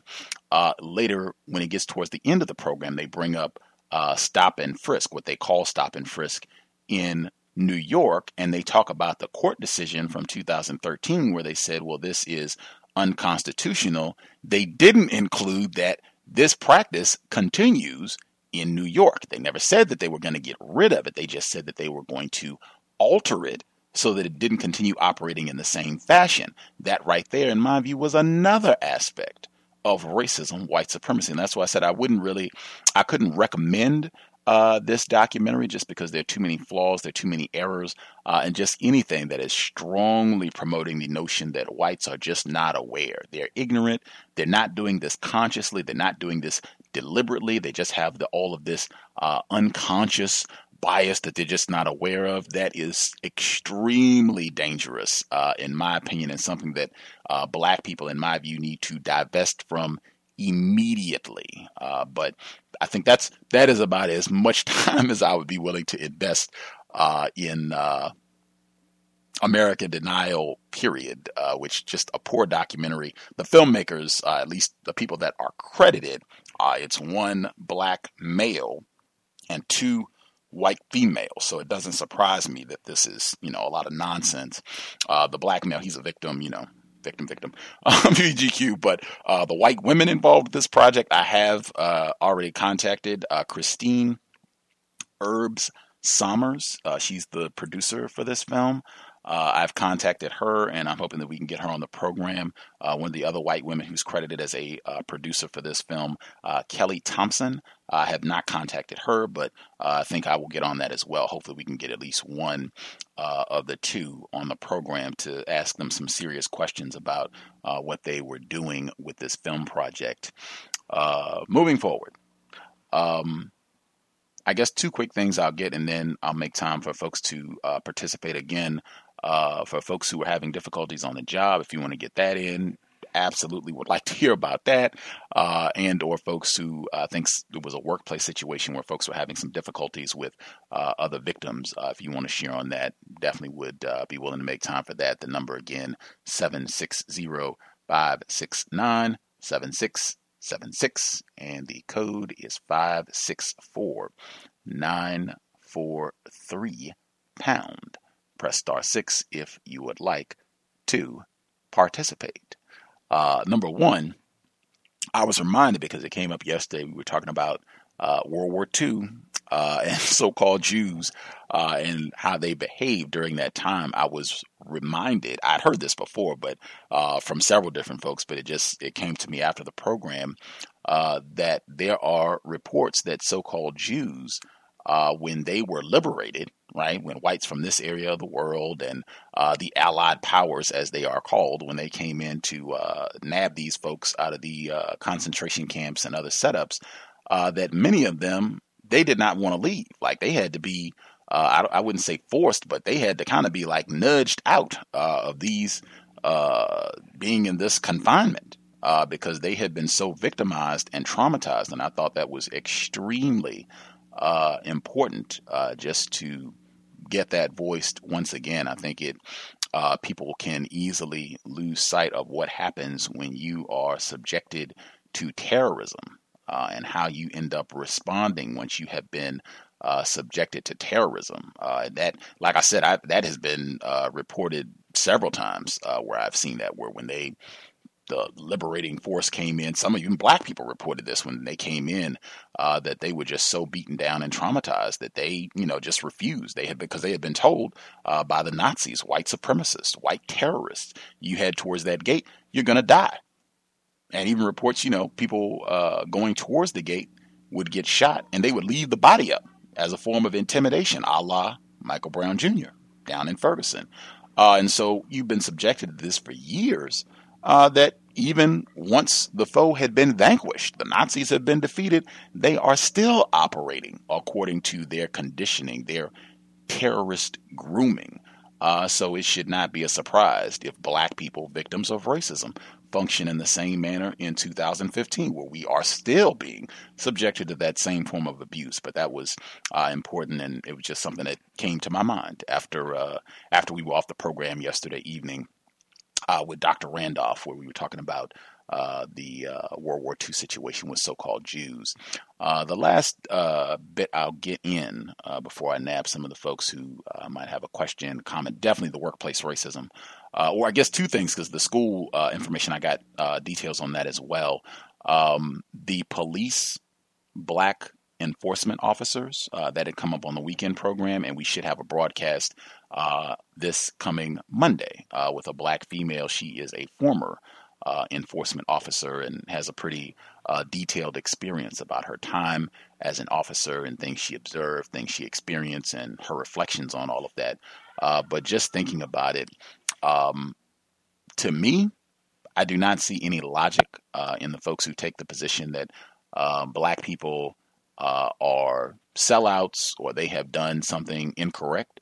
Uh, by making an effort to be an enforcement officer, I just don't see any logic in that at all. I could be in error, but at least from the folks who presented that perspective, it's just it's not logical to me. Uh, I don't think most of the black people who become enforcement officers, I don't think most of them are going out and killing black people. Uh, I don't think most of them are going out and actively terrorizing uh, black people. Uh, I have seen reports, and even a lot of these have been more recent because of everything that's uh, happened over the last six months, where they said they made an effort to become enforcement officers to try to work against racism. Uh, and they talked about how that worked out for them and how difficult uh, it was and, and all of the trauma that they experienced uh, in trying to do this as a black person in a system of white supremacy. But to me, it just it does not make sense at all. Um, if folks take the position that black people should not be enforcement officers at all, well, that's the way it was for many, many, many, many years. Uh, we've done whole programs uh, where we talked about how white people had laws like that was a part of uh, the fight against racism for black people to say, hey, we want black enforcement officers. We're tired of having all of these racist whites coming in and terrorizing and abusing us. You had a whole lot of people who were working uh, to try to see if you could get some black people uh, on what they call the force. Uh, and even stories once they did this, the racism that they experienced, where they would not allow black officers to arrest a white person. Uh, they would have to call uh, a white officer in if it was a white person committing a crime. They'd have to call some white person, a white officer, to come in and do the arrest because they wouldn't allow them to do this. That they have reports of this taking place in Louisiana, California. Even Huey P. Newton uh, talks about when he moved to California with his uh, family uh, that his black father was friends with another black person and that black person was a police officer and his father got upset because they wouldn't allow black officers to arrest white people. Uh, so for at least for me the logic is just not there and for me it seems to be a part of a pattern where it's it's the it just sounds very similar to the presentation the reasoning that i hear when folks are upset with black athletes or black politicians or black supervisors. Uh, it's just an endless list uh, of these black people whatever they're doing they're helping whites. They're doing whatever to mistreat black people. And so I'm going to view them as white people, or I'm going to say that they've been reclassified as white or whatever, you know, forget them. I don't feel bad for them and, you know, down with them. They're, they're the worst of the worst. Uh, I don't see how that solves any problems. Uh, most of the people that I've heard where they take that position that black people shouldn't be enforcement officials or I don't like black enforcement officials, I haven't heard what should be done uh, about these folks other than saying that black people shouldn't be enforcement officers, which would just be a return to the way it was for most of the system of racism, white supremacy. Uh, and again, everybody is supporting the system of racism, white supremacy. I don't. I don't know why people would say, well, hey, I'm going to take any black person. If you work for a cigarette company, uh, you're nothing. You're the worst of the worst. You're like a racist. You're just like a white person. You're supporting black death. Cigarettes kill a lot of black people. And are designed to kill a lot of black people. Dr. Vernellia Randall, she has that information in her book, Dying While Black. That's one of the very first programs that we did way back in 2009. And she talks about how they would strategically, deliberately market menthol cigarettes, Newports, to black people because they know those are more addictive, they're more dangerous, they're going to do more harm to you. So why not take the position? Any black person, you work for a cigarette company, you uh, even if you just drive the truck you go around and you stock you know different stores so that black people can buy these cigarettes and mess up their lungs. They get lung cancer and throat cancer and mouth cancer and all this other stuff and shorten their life expectancy so they can't take care of their children and lead healthy productive lives and use their creator given talents to work against racism. Why not take that position? Why not take the position any black person you work in the school system? And i have heard this from some people you're a black person and you work in the school system in any capacity. You're just like a white person. I mean, it's just an endless argument, uh, in my opinion, my view, uh, that you could pretty much attack any black person that you want for anything that they're doing. Uh, at the end of the day, it should be about replacing white supremacy with justice. The problem is white people. If a black person is doing something incorrect in any capacity, I wouldn't care if it's teacher, enforcement officer, uh, soda machine vendor, whatever, uh, that should be called out. We should be about justice. We should be about people doing the correct thing. I think some of this conversation came up uh, during the discussion about the black female officer in Missouri, where she turned off the camera. That is not just. That is not a correct act. And I would hope people hope due process takes place. If that is indeed a violation, then all right, let's deal with it in that manner. But I just I just don't see the logic. I just to me it seems like a consistent pattern of we can find a whole lot of reasons to go after different victims of racism for things that they are doing that are quote unquote helping white people. Every single person listening to this conversation, every single black person under the system of white supremacy is helping whites maintain their system in some way, shape, or form. So unless you're going to point that finger back at you and start looking at some of the ways that you on your job and in other facets of your life are also aiding the system of white supremacy, I just don't see how that's going to solve any of our problems to, you know, jump up and down and go after black police officers. Tomorrow we'll go after black supervisors. The next day we'll go after, you know, black politicians and whoever else is, uh, you know, the black no good Nick of the week. Uh, it just seems uh, like it's not moving towards solving the problem and dealing with the folks who are responsible for all of this in the first place. But this conversation will definitely come up again on Monday when we have a former black enforcement officer. Uh, we had a person who uh, actually wrote about this as well. Uh, our retired firefighter. I don't think he would have a problem. You're supposed to stand by your work anyway, but I don't think uh, he would have a problem with me uh, sharing what he wrote in uh, his his commentary was. Um, no matter what employment under the system of white supremacy you are allowed to have, you are classified as non white. Logic states you can only be a victim of white supremacy. Deception is the number one weapon of white supremacy, and its main effect on non white victims is confusion. This confusion can come in the form of anti blackness. The global system of white supremacy results mean that non white victims are going to aid mistreatment of each other through thought, speech, and action in our confused state and not practice counter racism and neutralize the power that white people have to practice racism. My experience tells me that non white black people should spend our time of examining ourselves individually, critically, and not another victim. Truth be told, we have all contributed to aiding white supremacy in all areas of people activity.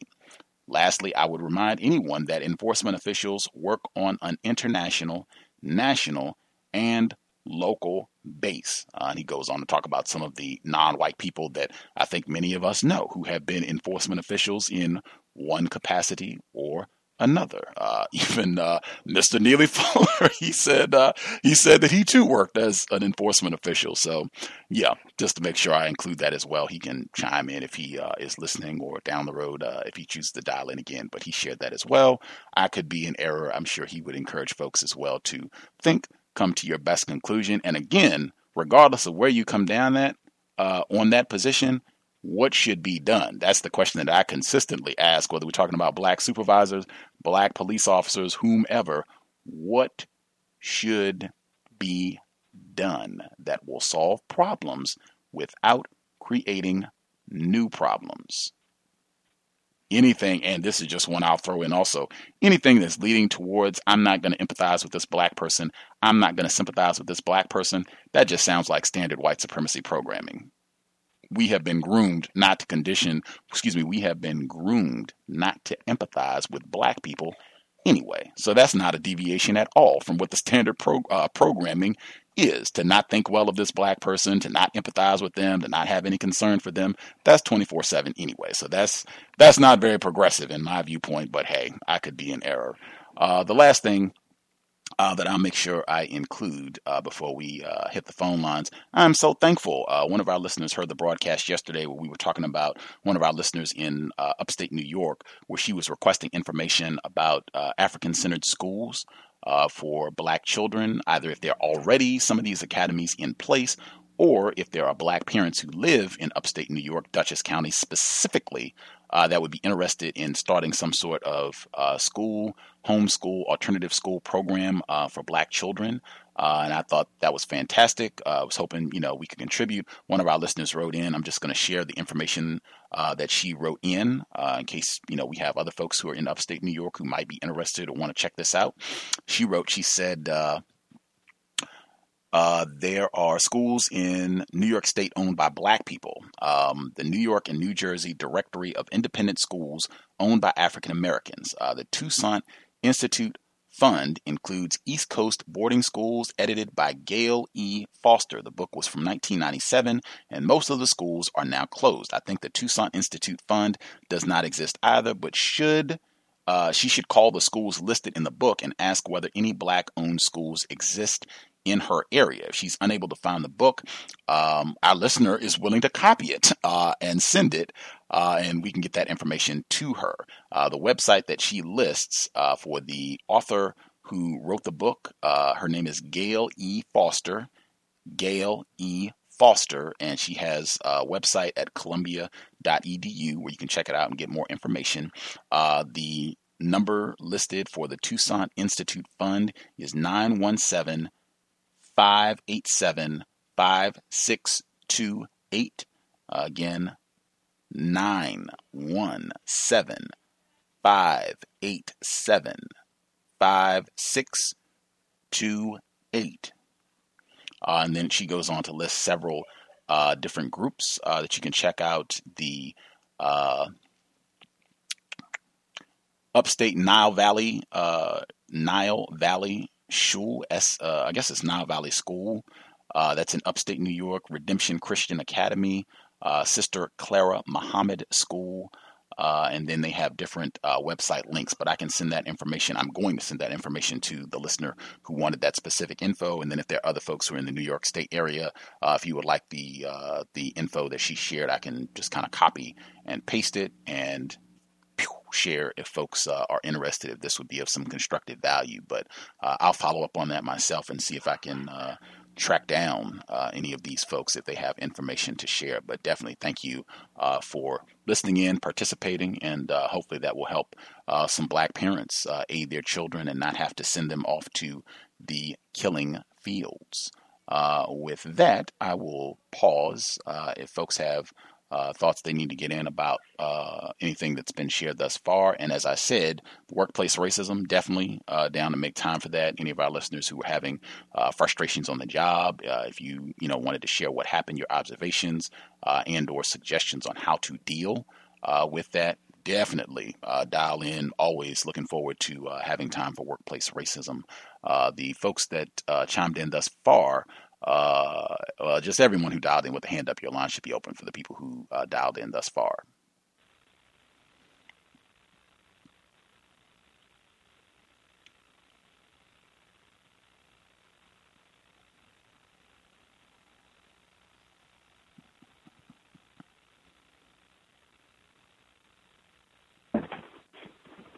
Can I be heard? Yes, ma'am. Hi. Uh, thank you for doing this today. Uh, you know, I know putting on all these shows, it must be a tremendous amount of work, but it's definitely appreciated. And um, I don't even know where to begin. So, uh, as far as my workplace racism, I, I'm kind of fed up. And um, but unfortunately, I'm not independently wealthy, so I can't just quit. But um,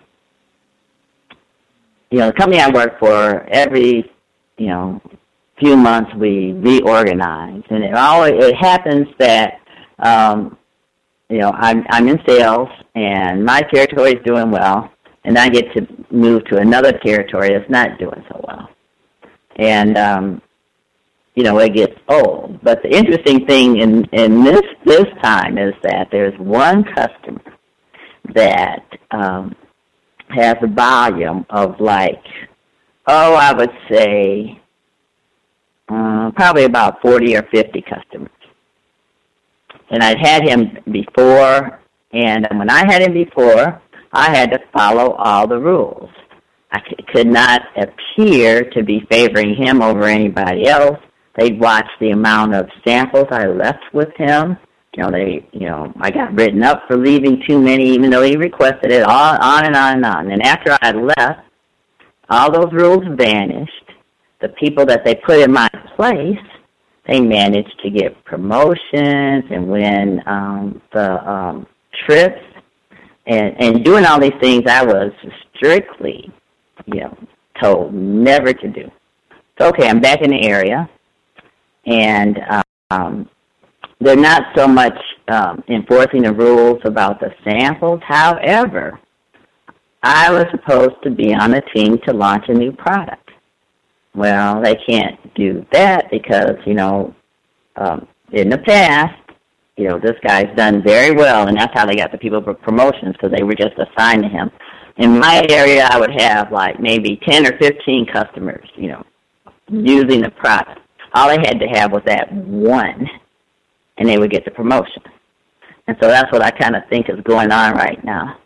And my uh, new coworker, she's just um, almost like those two ladies, just, you know, real nice, but you know, just you know, all these little jigs all the time. And then today, we're you know with customers, and she's um, making comments. Well, um, you ought to do this, or why don't you talk to them about that particular topic? And you know, I'm looking at her. Well, you know, I know they know we're in here for sales, but we're really supposed to pretend that we're not, right? Can't be so blatant about it. And so, you know, I didn't say anything until, um, you know, after we were done, and then I um, called her back on the phone. She threw a fit. Basically, how dare I question her? She's been, you know, basically putting up with me all this time, and you know, she didn't think it was fair. She started crying. You know, look, uh, and and barely let me get a word in. You know, I never really got to tell her what my issue was, but she starts crying, and so then um, we were supposed to go to another meeting, and then she said that she didn't want me to come because she was too upset. And I said, fine, I'm not coming. I'm not talking to you. And so um, and that's that number one customer. And so I don't know if she called the supervisor. She probably did. And this goes on with uh, one of those incidents where we're supposed to be doing this silly stuff for um, our meeting next week and putting together this video and, you know, wearing this Caribbean garb with bananas on her head and grass skirt. And uh, she's been picking me all week trying to figure out if I was going or not. And, uh, you know, because if you go, then you're good teamwork, you know, you're participating. But if you don't go, then, you know. And, and most, nine times out of ten, when they do this stuff, I don't show up. So, so now I'm stuck in this dilemma. I kind of said, well, maybe I better go before she goes and tells somebody her story. And um, it, it's definitely you know, kind of got to make me look bad not to show up. But I don't. I know I can't deal with her. You know, it's just the way she says stuff. You know. Oh well, you know, I, I like I totally misinterpret what she does. Well, you know, you you don't, especially in front of a customer, you don't just say, well, you go and do, you know, you go and do this. I can't exactly say what we do, and uh, you know, give them, you know, this this particular bit of information. We can't do that. So I'm just um, very frustrated. I'm thinking about calling the um, what do they call it? We have this um, program called Employee Assistance Program, and calling them and telling them that I'm so stressed out, I can't function, I can't do anything, and you know they can uh, they'll give me they'll uh, I can be off work for a while. I can uh, uh, they'll give me like free visits with a, a counselor. And then um you know that's now outside of our health insurance is you know totally free. And uh that's what, i'm thinking about doing right now. Because i just don't want to deal with that you know i just don't want to deal with this anymore.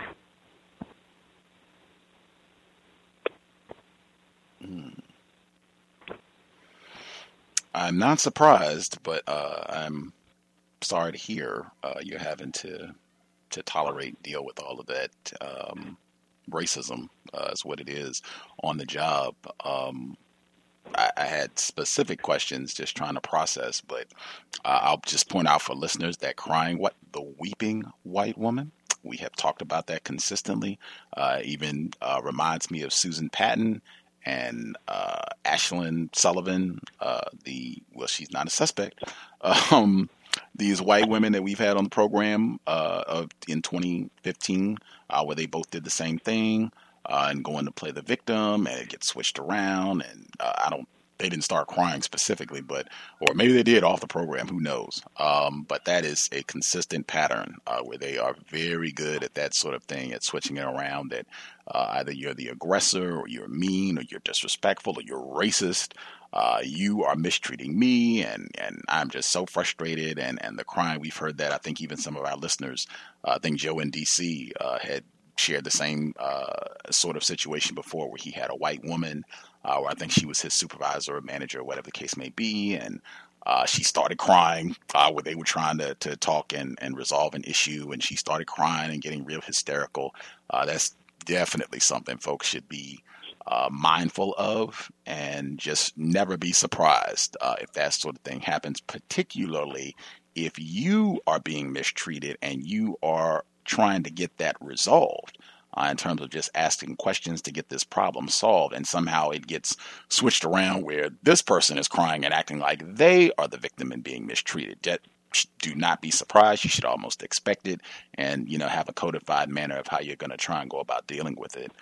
Um, I guess just for processing, like trying to understand the different, because it seems like there are different different things uh, happening in terms of you being moved to uh, likely a less profitable area with fewer sales opportunities or what have you, and then the crazy I don't even know what that is the wearing bananas or whatever costume stuff uh, they're trying to promote or encourage you uh, to participate in, and and some of the other things like just trying to process uh, one at a time, which is something I would also encourage. That's why I, I encourage folks to have that workplace journal because it, it, can it can be overwhelming. It's designed to do that. It's designed. I'm sure there are so many people listening who can empathize with your situation where they say, "I've I have been in the same situation." If they're not in that exact situation right now, uh, where it's designed to have you overwhelmed, frustrated, and just totally at your wits' end. That is by racist design. Uh, at least for me, I found it can be helpful uh, if you can just kind of compartmentalize, uh, so you can just deal one at a time, even if it's just processing one at a time to work through uh, each you know individual situation, as opposed to just having you where you get frazzled and you and you can't even deal. Um, I guess like what's if you've prioritized like what is the the like number one problem uh, that you know you you would like to kind of have resolved on the job. Not saying that like we're problem solving, but just if you were processing it in that manner, if that makes sense, like what is the the number one issue that you feel like you're dealing with? All right, now I think the number one issue is my partner because um, you know I, she's doing you know little things, and I think it's all leading is like sabotage things and um, you know, made a mistake of letting her get away with stuff, and um, it's just you know gotten out of hand. And um, this this Saturday is where we're all supposed to meet to do this skit thing, and um, so I guess that would be secondary. I guess I could not show, but I'm afraid to not show because she's going to have ample time to tell everybody all the stuff I've done, you know. And, and, that, and so, so I, so they they're kind of interconnected, but um, but you know, kind of dealing with her. She actually told me today that she's Mexican. And I, but uh, you know, you would never guess, never guess. She she doesn't speak Spanish. But today she told me she's Mexican. So I don't know why she told me that out of the blue. Um, and I don't know what it's supposed to mean, but she did say that. But she had, she had been asking me if I was going to attend that event or not. Oh, I know. She said. She said that she, you know, this is before we kind of got into the tip. She said that it would look better if if both of us didn't show up than to have one of us show up. And so I don't I don't know what she's gonna do. She's probably gonna show up, but I don't know. I just can't I can't go in there and have her you know, she basically embarrassed me in front of one of the customers and she tried to tell me she didn't. Oh no, we had I I was whispering, you know. I said no and, and it's not the first time she's done that. So I should not have allowed it to go on, you know, more than once. But um, with her being um, kind of the favored one, because even if she's uh, claiming to be Mexican, I'm still the black one, and so I'm the one that's going to be the problem.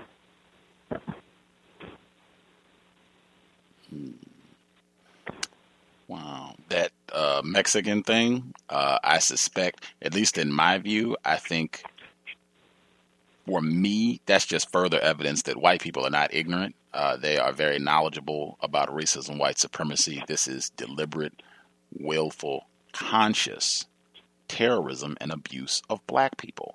Um, that they will try and slip that in uh, that I'm Mexican or I'm Latino or I'm Hispanic or uh, you know, step and fetch it is my, you know, great uncle or whatever other sort of nonsense to try to make you think that I'm not a white person. Uh, I think that's that's the reason, in my view, for why they would make statements like that, and why I've heard that from other white people, and I've I've heard that even within the context that we're talking about racism, especially uh, when it starts to sound like, "Hey, I think racism is a problem, and I think you, madam, you, sir, are practicing racism. Uh, it's well, wait a minute, I'm not even white. You know, I'm I'm Latino, and and and my cousin.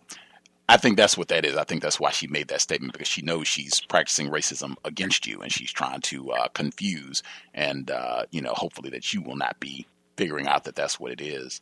Um, with the sabotaging, like you said that she had been uh, doing things to try to sabotage you uh, consistently, uh, where you you felt like you had had kind of been allowing this to go on, embarrassing you in front of uh, clients where you said today wasn't the first time that that had happened.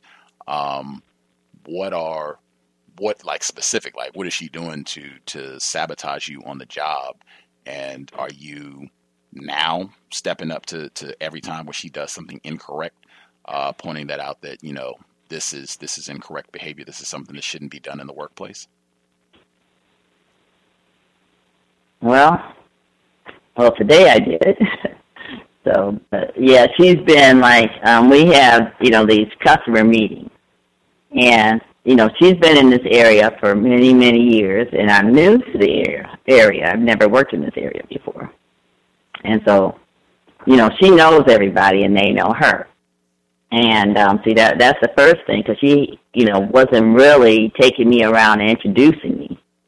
So I've been kind of um, just you know, making my own introductions, just you know, getting out there and, and doing what I what you know, since she's not helping me, which is what I used to do when people new people came to my area. So that, so that's fine. But um, like I schedule these meetings, and then the next thing I know, she's um, well, see another mistake I made because she was being so friendly. She said that you know it would be a good idea to share calendars.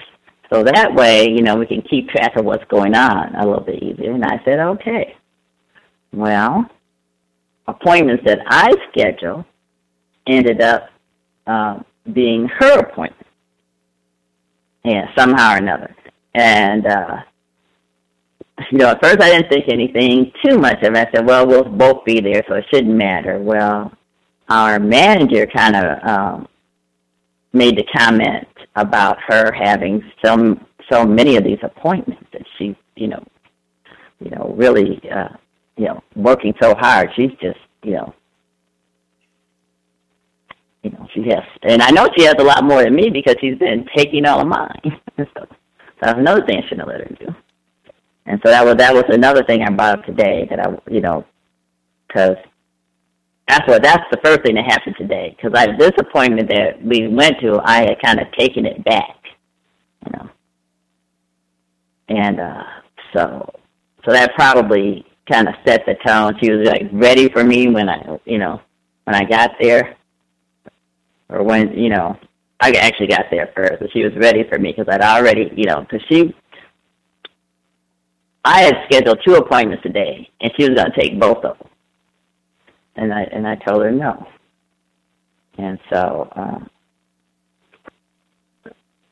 so, so that's what happened. So, and I told her I scheduled some more, but I didn't. Uh, I I, I um, um, rescinded her access to my calendar because I had appointments disappear, totally disappear, and then I find out that she had, um, you know, had taken care of them.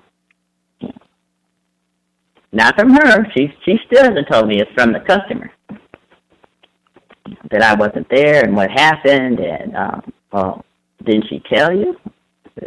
Nope, I, I have yet to hear about it. So that's when I kind of realized that you know, she's kind of sabotaging things, and I have to be more, uh, more on my toes, be more, uh, you know, not really uh, take her, you know, because she she seems to like she, her her presentations that oh she's a little slow and a little, you know, doesn't really know what she's doing, and you know, like don't worry, and uh harmless, but you know, uh, it, you know, like one time might be a coincidence, but it's you know happening repeatedly can't be you know the same thing. And then she gives the same explanation. I don't know. I don't know how it could have happened. And wow, that was what a mix-up, and you know, and uh, and just today I just didn't take that little nonsense from her, and that's why she started crying. So. standard perpetrator racist behavior um, where they have been terrorizing and mistreating and they conveniently flip it around. I even remember the uh, yesterday's broadcast with South Carolina State where they have been sabotaged, where they're not getting correct funding and then they're trying to undermine their different programs. That's just that's standard operating procedure uh, as a black person. Like that's the kind of thing you have to be on the lookout from day one uh, and just have in mind that uh, most likely, the whites that I'm working with, and they might even get some non white people to participate as well, are going to be doing things to try to undermine me. Uh, that's why I said about writing the letters, because they're going to be doing things to mess you up. Uh, so that you look bad and your performance evaluations are wretched and you're not getting your promotions, you're not getting your raises and that sort of thing consistently uh, and taking credit for things that you've done. These, at least in my view, and, and the discussions we've been having about workplace racism over the years. These just to be seem to be standard operating procedures for racists on the job and worldwide. Even the non-white people we've talked to that have been diff- in different parts of the world. Um, with the calendar thing, and really a lot of this, but particularly about the the calendar um, and taking appointments and what have you. A lot of this, at least in my view, seems like uh, documentation would help a lot.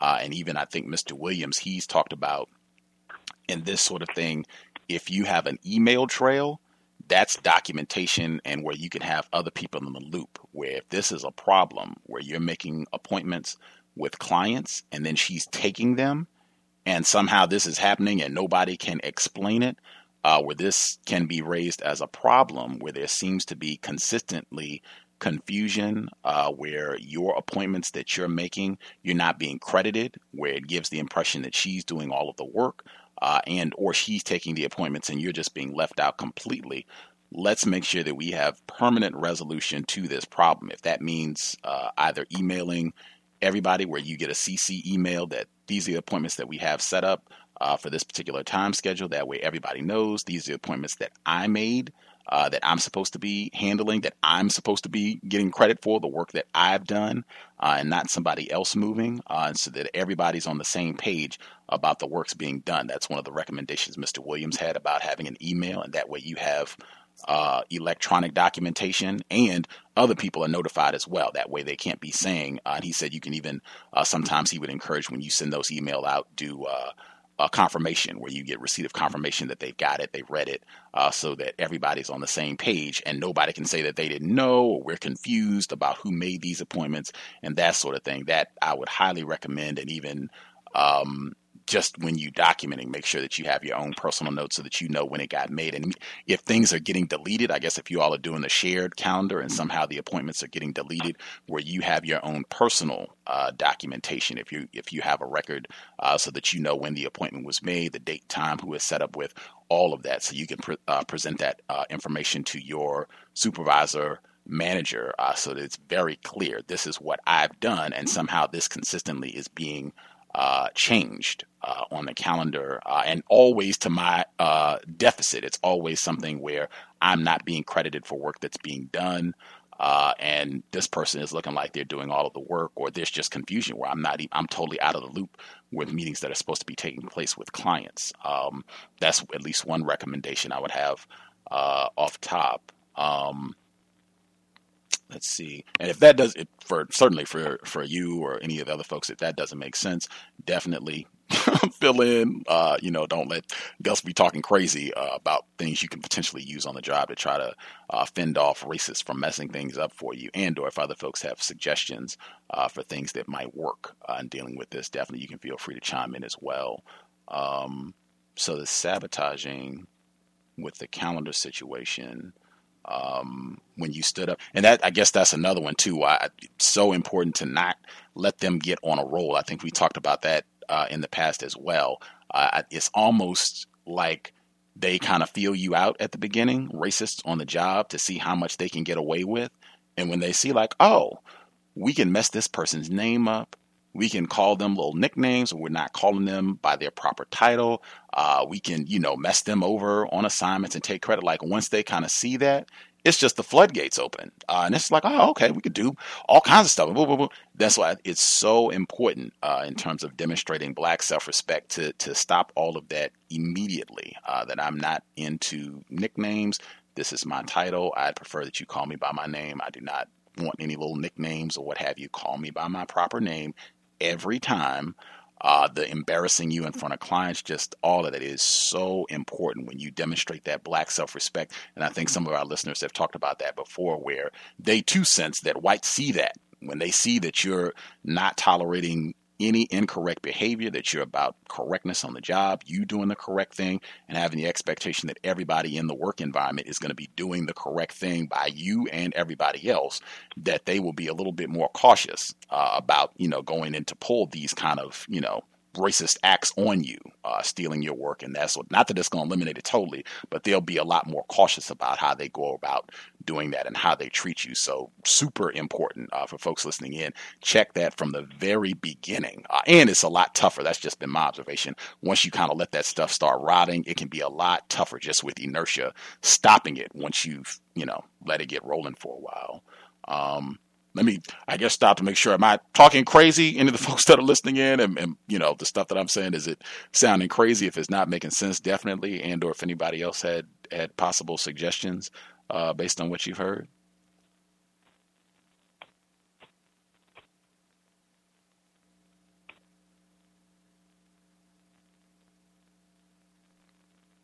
And the other folks that dialed in, they might have uh, might have their own situations, but um,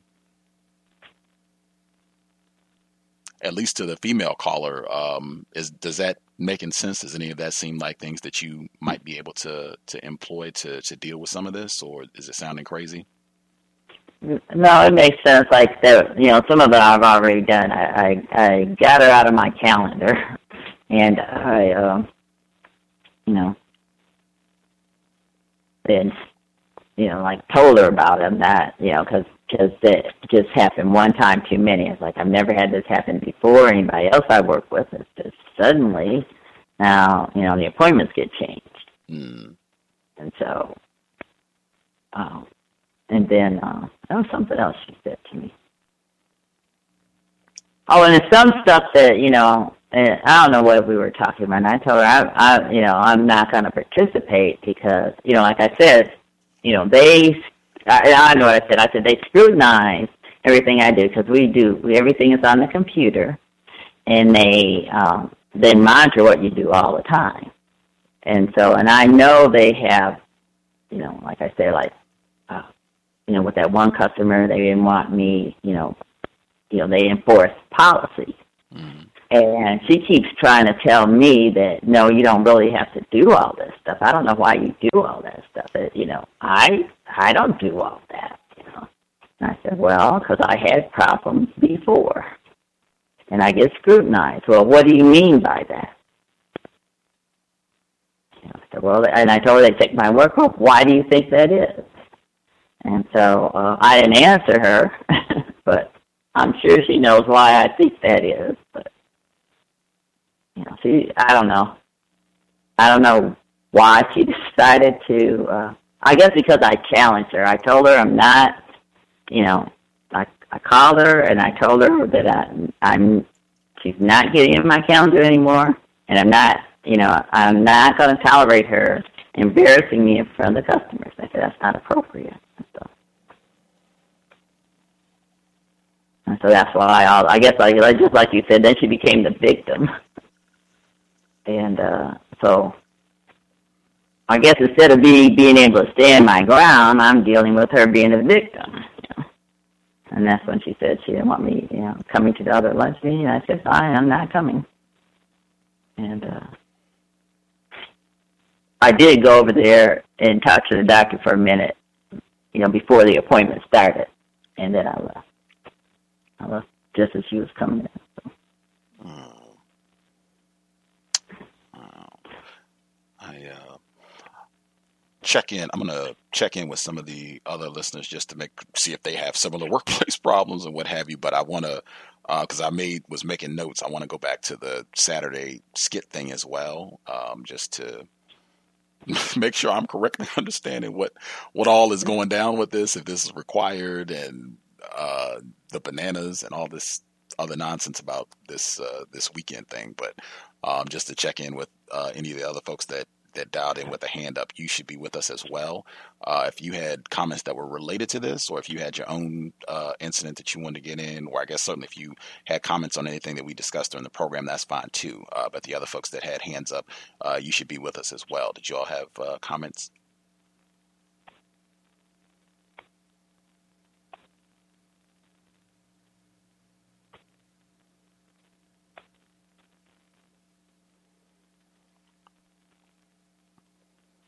Hello. Yes, ma'am. We can hear you. Oh, um, I've noticed that um, the just as you mentioned, uh, white women have the tendency to cry when they feel threatened. I notice on the flip side um, that white men um, maybe what maybe not if they feel threatened, but like I don't know what the appropriate word would be. Um, if you kind of like surprise them with a question or something like that, they tend to curse. And I wanted to ask, how should one deal with the constant cursing, even, you know, if, you know, whether white or, I'm sorry, whether male or female, you know, if the white person, um, you know, is constantly cursing around you. Um, should, should you rate? Should you ask them? You know, what, why are you cursing, or just, or should you just make the request like? I prefer that you not use that kind of language around me. I mean, would that be an appropriate response?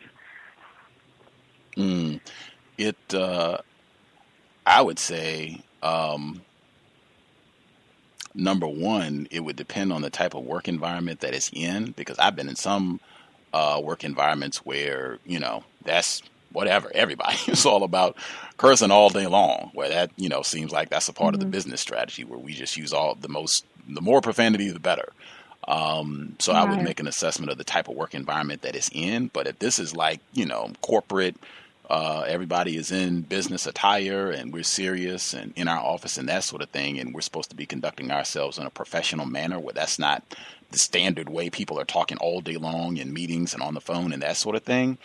Um, I uh-huh. would just, I'm sorry, go ahead. Oh, no, no, I was just saying. Mm-hmm. Oh, okay. I would say, uh-huh. uh, I would just raise it with questions, um, with the profanity. Like, is this acceptable? This way of speaking and, and cursing, is that acceptable? Uh, is that in accordance with our company policy, with our business strategy in terms of how employees are supposed to conduct themselves? And just let them answer and see what they say. Uh, if this is a supervisor, whoever it happens to be, and is this the way that we talk to everybody? I know Mr. Fuller would get on that in a heartbeat. Uh, equal protection under the law. Is this the way that you talk to everybody? Uh, so when you're in a meeting right. with the owner of the company, when you're in a meeting with a client, when you're in a meeting, you know, the custodial staff, everybody who works there, this is the way you talk. So when the owner comes in and, you know, you disagree with what that person says, do you talk to them in the same way where you're using profanities and cursing and see what they say? Um, that's the way that I would go with it. And, you know, just as that's why I said also just being constantly about being professional. I think when you put that out, I'm professional. I'm not talking like that. I'm courteous uh, in the way that I talk to everybody.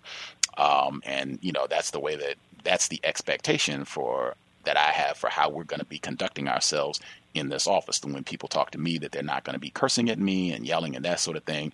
And that's you know the same way that I'm. That's the same code that I'm going to be abiding by. But that's what I would do. I would just ask: Is this this is in accordance with our company strategy, our business policy about how we're supposed to behave, and this is the way that you talk to everybody in the company. This is not just a me thing. You talk to the owner of the company this way, you talk to your manager this way, other supervisors, you talk to everybody, top to bottom in the company, the same way. You use the same type of language and see what they say. Okay, that's very helpful. You know, I'd even had um, experiences, you know, on the telephone, uh, even with uh, customers. And when they get upset, they start cursing. And there have been times when I've just hung up the phone because I'm not dealing with that. And many times you can't even calm them down, or you try to speak slowly and ask them to please calm down, and they don't listen. They just go off on this tirade. And so and I've even done that with uh, uh, colleagues. I, I work in a larger uh, agency, and a lot of times we have other, um, like we have like interagency uh, uh, meetings, etc., um, or I- interactions. And so there have been times when even uh, colleagues from other agencies will, you know, they're there for whatever reason, uh, but then they get upset about something and they start cursing, and many times I've just left the room. I, I, I don't even, you know, sit there and take that. Um, there have been times when I've taken it, but you know, as I, you know, as you know, I've gotten a little wiser, and also listening to your program, I've there's just been times when I just completely just left. And I mean, do you think that that's appropriate too? Absolutely, and I, I even uh, announcing where you let them know in advance, like you know, hey, I'm all about consistently demonstrating the highest levels of professionalism and courtesy each and every time I come to work with every single person that I am conversing with, speaking to, whether it's a, a client, a customer, uh, the lowest person on the totem pole, as they say here at the job, whether I'm talking to the owner of the company, uh, and constantly being a model of professionalism. And if you're going to be talking, yelling at me and cursing and being discourteous, this this is not going to continue because this is just not acceptable and we shouldn't be conducting ourselves this way whether i'm talking to a client or or whomever you know. If I, if you're talking to a client just you know ma'am i want to help you. Sir i want to help you but you know we really need you to calm down. You're, you're speaking in a very uh, hostile tone right now and i'm not going to be able to help you solve this problem if you continue talking to me like that if it continues then i'm going to have to discontinue the conversation and we could try it again once you've calmed down and, and we could see about you know being adult and professional and how we go about doing this. That's client or you know a coworker or what have you, and just let them know. And if they continue, well, okay, you're continuing. I'm going to disengage from the conversation right now and see if we can pick this back up at a later time where we can both be calm and courteous and work to solve this problem and just let it go with that. But I, absolutely, I think that's black self respect on display and just not allowing people to talk to you any old kind of way. Right. right. Thank you. That's very helpful. Thank you.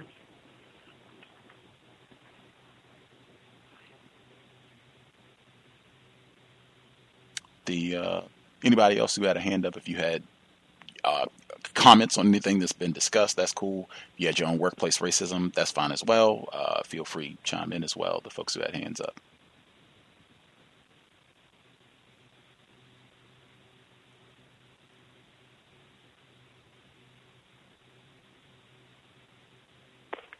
Hello, good night. Can I be heard? Yes, ma'am. Uh, you could speak up a little bit. That would be helpful. Oh, Oh, oh, okay. Is that better? Uh, a tad. Or no, a tad. Okay. Um, what I want to ask you: Did you listen to um, Democracy Now today? The Chicago uh, Yes. torture and all that. Yes, ma'am. Yes, yes, yes. Um, will that be uh, discussed on the um, Saturday program? Yes. Um, I forgot about that clip that this morning seemed like uh, weeks ago now.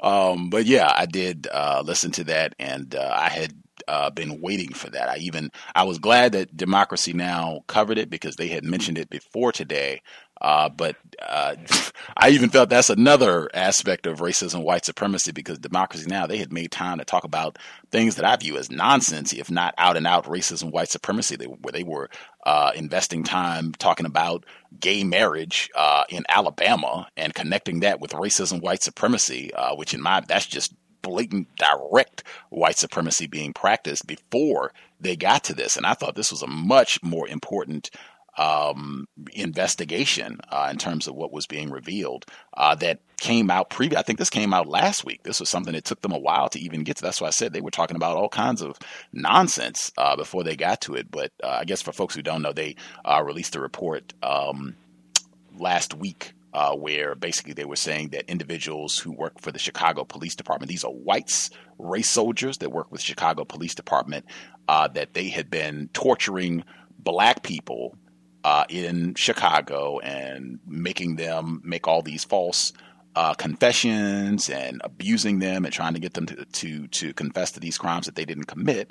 Uh, and then they went down to Guantanamo and further yep. tortured non-white people and took some of the tactics they had been using uh, in Chicago, uh, South Side Chicago. They said that specifically took those tactics and then went down to Guantanamo and just continued doing what they were doing. Uh, and as I said, this is this came out before today. They had, uh, I think, the Guardian did a big report and some other outlets as well had been talking about this for at least a week, if not longer uh, before they got to this. Um, but they did on Democracy Now! They had the white male who wrote, uh, who's written, I think, at least two reports for The Guardian about all this. They had him on and they did two segments. And even within that segment, uh, another aspect of racism, white supremacy, they devoted, Democracy Now! has about an hour show. They devoted about, uh, I'll say 25 minutes. They, almost half of the program was about this. Mm-hmm. They waited until almost the end of the segment before they emphasized, oh, yeah, most of the victims were black people and they tortured a whole lot of black Chicago residents. Isn't that right? Yeah, okay. End of the report. The rest of the time, they had all these whites. They had a white male uh, who they said he was, this is like the Occupy white people that I detest and loathe. Uh, but they had some white guy on. It's like, oh yeah, they handcuffed me to uh, a bench and they wouldn't let me get a phone call and they were rude and nasty and I had to sleep but they didn't charm me. Then they had some white chick on. She was like, oh yeah, they handcuffed me into this. And it was, why is the face of this all these white people when the report says explicitly this was black people that were being abused. I was like, that is another aspect of racism, white supremacy, where you are consistently making the face of this terroristic behavior, the victims are white when that's not the case at all. The uh, the facility uh, where I think they said it was a, a black house, or they had uh, the Chicago Police Department had a black, excuse me, had a uh, building uh, that they owned where they would take these people. Sometimes they wouldn't even charge them with a crime. They would just take them and hold them uh, for 15 hours, 17 hours, have them handcuffed. They couldn't get access to an attorney and all this other stuff while they're torturing and abusing them. But they're making the face of this white victims, which is, uh, in my view, that's just a consistent aspect of white supremacy, where they disproportionately show white victims. Uh, but I mean, I expect the racism to be there regardless. But I, I, thought the report was extremely important. It will be included this weekend. But uh, I was pleased they covered it. But it was a lot of racism. I, I thought that they uh, set my BFF standard on their job, practicing racism even when they're given information that is important. Yeah, I, I realized that too. That they had that white female on talking, and uh, the place is called Homan Square. Mm-hmm. Mm-hmm. And um, there's a, a other uh, Chicago police officer. I think his name was John Borgia or something like that, where he had uh, tortured over a hundred black males. Right. Right. And uh, he he served I think four years in prison for perjury. So. and he's out like, now. he's out now. He's out now. He's out now. And even that right there, uh, at the tail end of the report, he was not incarcerated because of terrorizing black people. He was in jail just for committing perjury and right. lying, uh, and only got four years for that. I mean, it's just like, come on. Again, that's why the image for people who saw on Facebook it is Black lives don't matter. Anything can happen to you uh, if you are a black person at any time, and who cares? Maybe we'll give this person a slap on the wrist. Most likely they will be rewarded and promoted and they'll get books and money and the whole nine, but certainly no one cares about anything that happened to you. They, I think they devoted maybe 30 seconds where they showed a black male who talked about how they had uh, basically suffocated him to make him, you know, give some sort of false confession that he committed committed a crime that he did not do. Uh, but that was, you know, like 30 seconds that they included at the end after they had already shown all these white victims, male and female, uh, of the Chicago Police Department. Yeah, because when I saw the article, um, I was thinking, I'm like, okay, then this is going on. Okay, what is going to be what's going to be done? Who's going to get arrested? It's going to be shut down. It's going to happen. And there's nothing in the article like stating anything like that. It's just stating that this place exists and that's it. And um, hmm?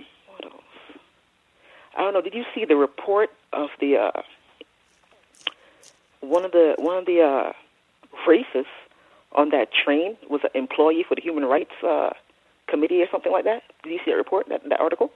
I did. Um, Oh, For listeners who are, uh, she's talking about the incident in Paris uh, last week where uh, it was a gang of white thugs uh, who were saying that they were racist and proud, and they abused a black male passenger and threw him off the train and got video recorded. And uh, they've continued to follow. And I think they said, yeah, just what you said. One of these, he was supposed to be some sort of human rights advocate, and I think one of the other people was supposed to be an enforcement officer or something. Like, these were these were supposed to be good whites uh, who were doing this. Where I just further chuckled. But yeah, I think CNN had a report on the one that was supposed to be a human rights worker, and uh, some of the other people that that followed all this. But yeah, I did I did see that as well this week. And once again, it's like again, it's like it, it doesn't say anything about what's to be done with this person. it's just telling me that this person is a human rights worker, and that's it. If he's going to lose his job, he's going to pay some fine. I don't know what's going to happen with this person. It's just they, they they just state these things, and then there's no repercussion for the actions. Yeah. Not for terrorizing black people, certainly not. like uh, that's that is across the board, uh, from Ferguson, Chicago, worldwide. There's certainly not supposed to be any repercussions for uh, abusing and terrorizing black people. Like you know that. Who cares? Uh, at, at at most, maybe we will apologize 70 years after that black person has been killed. Maybe we'll give an apology and you know put a raggedy plaque up somewhere saying that uh, it sure is a shame what happened to this nigger 70 years ago. But I mean, no, in terms of punishment and uh, restitution, compensation for the victim, absolutely not. Absolutely not. And that's when I would encourage with the Chicago thing. Checking uh, the news for people that are in Chicago. What is the Chicago Tribune saying about all this? Because I think that did uh, get asked on Democracy Now, where they asked them, you know, has Chicago media covered this? I think Chicago they have uh, a mayoral uh, election right now. Rahm Emanuel uh, is running. Are they covering this? Is this being talked about? Uh, in the mayor campaign, where they just had a protest, people in Chicago uh, were protesting uh, black people being, I mean, that's every day. Black people being abused in Chicago, Rekia Boyd et al. Uh, and they were saying that it really wasn't getting that much attention. And they were just promoting the uh, Chicago Police Department line that, you know, we didn't do anything incorrect and these allegations have been overblown. And, you know, we, we certainly do not en- engage in, in any of this sort of behavior. Uh, but, you know, be checking. What is what is Chicago Tribune saying about this? I think it's Chicago Sun-Times, one of the other big uh, papers in the Chicago area. What are they saying about uh, all of this? Because that's another act of racist white supremacy where they just don't talk about white people terrorizing black people. Same thing with Daniel Holtzclaw. Is um Rahm Emanuel is he a white person? I think he's white. I could be an Arab, but yeah, I think he's white. They said he got what uh, I think it was sixteen million dollars to uh, for his campaign. They said it was four times the amount of all his competitors, all his uh, people he was running running against. So I think he's in the, the pocket. of A lot of these corporations, special interest groups. That would further like you could believe that. Yeah, I think he's a white person, but yeah, I think they were talking about that too. Uh, the amount of money. That's one of their popular ones on Democracy Now and MSNBC and campaign finance reform and how much money goes into all this. That's one of their uh, popular talking points. Yeah, Rahm was um, Obama's chief of staff before he became mayor, and he uh, he lost, the, and, and it has to be a runoff. He only got 45% of the, the vote after all that money he spent. I, I thought that was gonna. um I thought they're gonna do a runoff in. Uh, I think they said in April between him and a guy called Chuy. I think the guy. Truly, yeah. yeah. Yeah, I had not heard of him before, but I heard him. Um, they were they mentioned it today. So yeah, that he was a second place person. Okay. And it's uh, like a slap in Rahm's face to not win after all that money. They said it was all kind of billboards everywhere, all kind of millions spent on ads, and he still lost. But he but he did won. He will he won in the areas that were the whitest and the richest, and he lost in the they said the brownest and the poorest areas.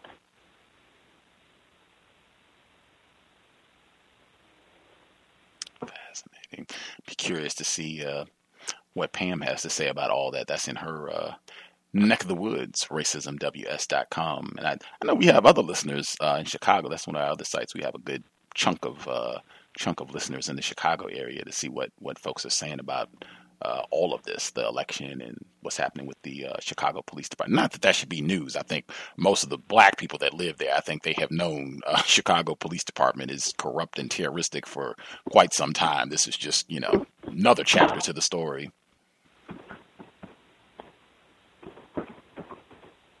Oh, what's your take on the uh, what's that called? What's what they call him? John Jihadist? You heard about that guy? Who is this now? Uh, supposedly he's the, I think one of the guys in ISIS that uh, in the videos actually beheading people. They said, and they're saying he's a, a, a Londoner. He's from London. Mm-hmm. And uh, uh, what did they say? But what I read is that uh, MI6 was trying to recruit him, but they're saying that he's basically uh, heading ISIS because there's this, there's this whole thing going on now about like people from America and from London leaving these countries to join ISIS, right? To join their fight. Mm-hmm. But I think he's a he's a plant. I think he's a he's a um uh an agent. You know. But yeah, they, I heard a story they're running it right now with the the John Jihadist guy, some non-white guy. I just think all of that is is fabricated. I need I need to read more about this guy specifically, but the the reports that I've seen about ISIS and these beheading videos and all of that, I'm extremely skeptical of all of that. Uh, I feel like this is the sort of thing that whites uh, set up and orchestrate. I know uh, Randy Short, Dr. Randy Short, has talked about this before and saying that he thinks all of this is just uh, CIA orchestrated, uh, where they set up these type of campaigns uh, to say that oh we're being victimized and they're out you know to kill white people and victimize us and we got to go get them. Just this will be further justification to go out and kill uh, non-white people. But that that does not surprise me at all if there are reports that this guy you know worked or infiltrated from London and that he had been recruited by uh, the London equivalent of the CIA. That does not surprise me at all. Um, I think even Dr. Randy Short, he had said uh, he thought that both uh, the ISIS or ISIL uh, operation as well as Boko Haram down in uh, Nigeria, that all of this, uh, that these were uh, Western white supremacist controlled organizations, and that all of this was by design to just give the impression that white people are being victimized. They'll say, they won't say white, that they'll say that these folks are at war with the West. That's the way that they'll say it. They're enemies uh, of the West, uh, and that we need to justify uh, violent force, lethal force uh, against these different groups of non white people. But yeah, that doesn't surprise me at all. I tend to think that these probably are all orchestrated, controlled directly, indirectly uh, by racist man, racist woman, white people.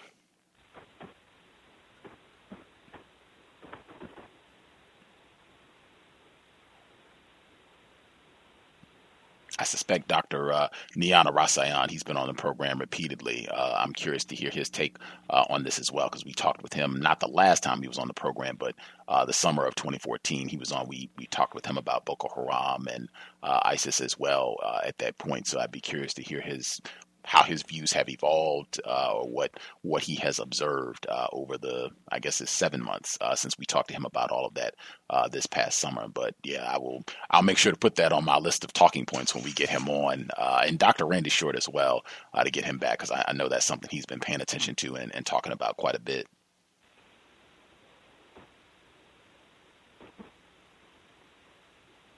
Yeah, they were showing some videos of them like smashing, uh, I think, some statues and stuff in uh, in Iraq. and um, they creating this big this big fuss and hoopla over it, and I'm like. I remember one time, uh, the, I think I don't know if it's the president, if they call himself the president or the prime minister, but David Cameron, hmm. England, he had uh, made a statement saying that uh, he apologized for Britain for um, taking a diamond, the Hope diamond from India, but he's not giving it back. so I'm like, I'm like, I don't know, they just, I don't know, man. I don't know, man. Clowning, clowning. Yeah. Stand, I mean, that's that's standard operating procedure where whites do this all the time, uh, where they might give you some toothless uh, you know, our bad, but we're not going to correct, uh, you know, the the wrongdoing that we've done. If you even get that, and vast majority of the time, you're not even going to get that. But I mean, that's that's what we're dealing with. That's what I mean when I say really think about and study what does it mean to be white worldwide, because you see the exact same behavior patterns. And that's that's another reason why I don't get, you know, all done out when they put these videos, which I think these videos could even be fake. I'm suspicious of all of that. Like where are these videos coming from and all that? But uh, anything where uh, you where I see hordes of whites where they're claiming that they are victimized and they are afraid, we're terrorized, this could happen to us when they're talking about things that are happening thousands of miles away on the other side of the planet. And you have got white people practicing terrorism right here that you know doesn't get nearly the same amount of coverage or whites are not nearly as outraged about things that are happening right here in the US border. That just further lets me know what all of this is about and and uh, you know impacts how I view and process all of this. But yeah I'm not I'm not surprised at all uh, Prime Minister David uh, David Cameron having uh, no intention of correcting their acknowledged wrongdoing racist behavior you know, the people they behead, I wondered about the orange jumpsuit. I said that's too similar to what they use here for prisoners. Why would whatever ISIL? Why would they use the same? I, I, I, I wouldn't even doubt it wasn't the same company that made them. Why would they have them come out with those orange jumpsuits? What's that supposed? Mm-hmm. Dr. Welsing has talked about that as well on the program. I remember she talked about the symbolism and and how she just the name itself and being called ISIS in her work and uh, how this is how this fits into the global system of white supremacy in terms of white people seeing this, and a lot of the victims being white, and then uh, increasingly them showing black people, non-white people that they say are coming from the U.S. or different areas to go and, and join them, and the whole nine. Like, uh, yeah, absolutely. I'm I'm incredibly suspicious of all of it. The videos, everything about it, what you're saying about what they're wearing in the videos, all of it.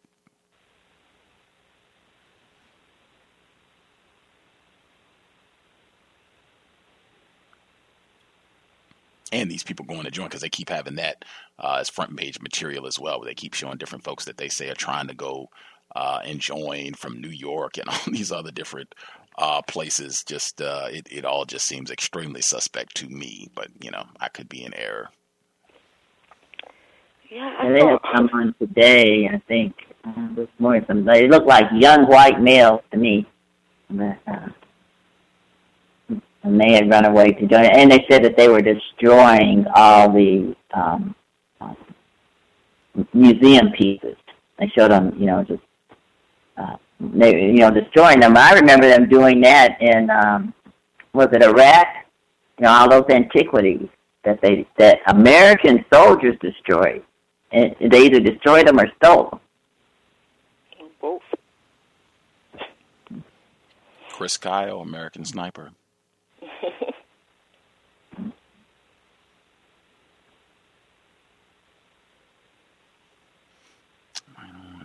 Uh, if any of the other folks listening in, if you had uh, comments on uh, whatever has been brought up, the ISIS situation, what happened in Chicago, I would encourage, well, begrudgingly, I would encourage folks uh, to check out the segment that was on Democracy Now! earlier today about what happened in Chicago, because that is important, uh, extremely important. Just uh, it's a lot. I mean, that's not surprising, but in my view, it's a lot of racism even in the way that they present that information. But I would encourage folks to check that out because that is uh, important, and some of the written material online that's talking uh, about that that's been available for the last week. But folks have any uh, comments they want to get in on that, uh, and or uh, the workplace situations that we've been talking about, any of the things that I brought up um, prior to the callers coming in, feel free you can chime in.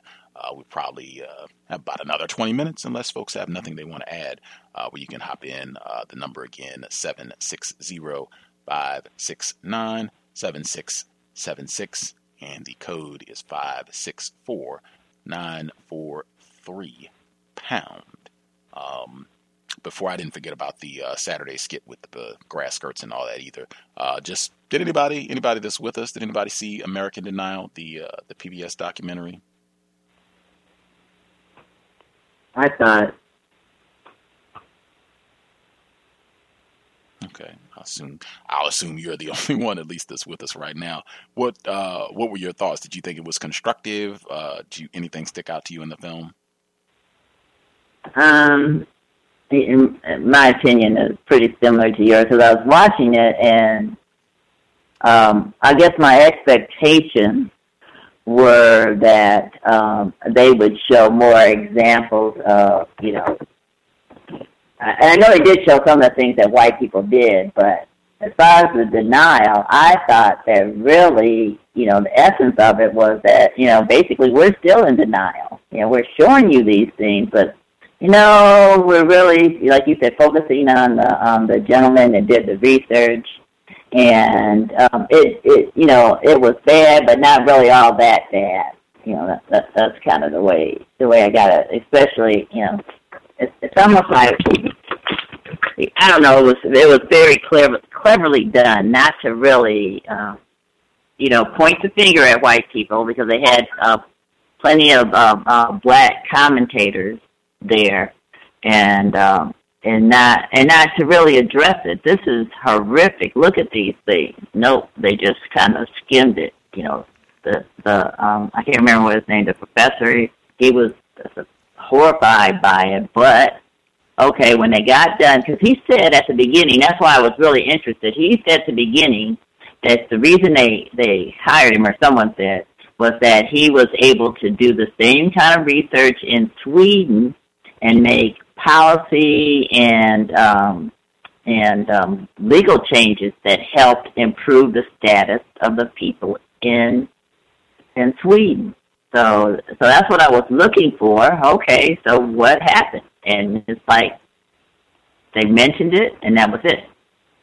It's like it was almost like I they didn't even go back to it. That that was how they um, presented it in in the beginning. It was like okay, um, I don't know. I guess it's uh, uh, another example of uh, of racism. That's the only thing I can see that they didn't really accomplish what they were they said they were trying to accomplish, and didn't even they didn't acknowledge it and they didn't address it.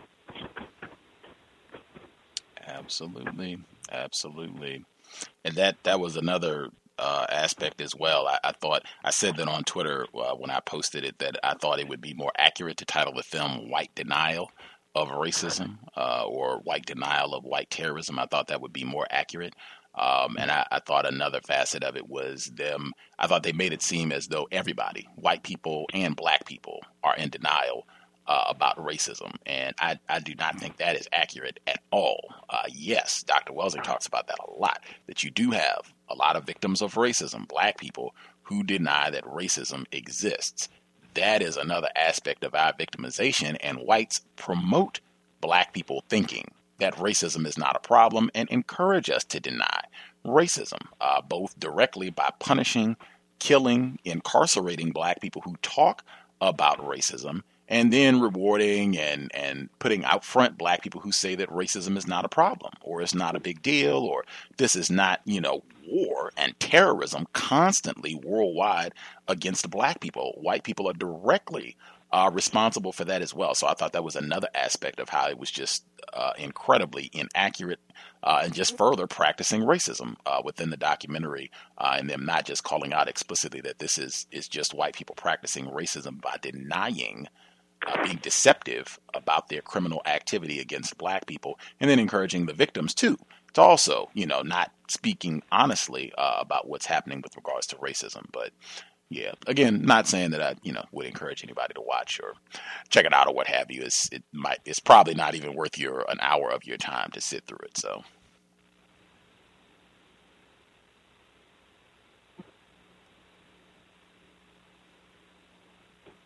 I will say also with the uh, the homeschool piece, uh, Kamali Academy, we've had uh, Dr. Camara on the program uh, repeatedly, uh, and some of the students, black students that are there.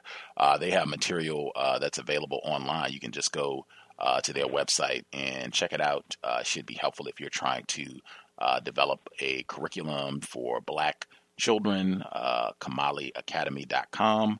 KamaliAcademy.com. You can see their online curriculum, which you can probably use and, and adapt for your needs uh, to help instruct uh, black children. Uh, but that is a uh, great resource, and I think even some of the other folks that we've had, uh, the Freedom Academy in Chicago with Mr. Klein, I think they have resources online as well. So I know that's not in upstate New York. Kamali Academy's down in Louisiana, but they have material that I think would be helpful for folks anywhere, black people anywhere, if you're attempting to go the homeschool route, or independent route, or starting your own uh, academy uh, school for black children, they would uh, likely have some resources that you can use, and you could probably even reach out to them and, and get some uh, tips and you know suggestions.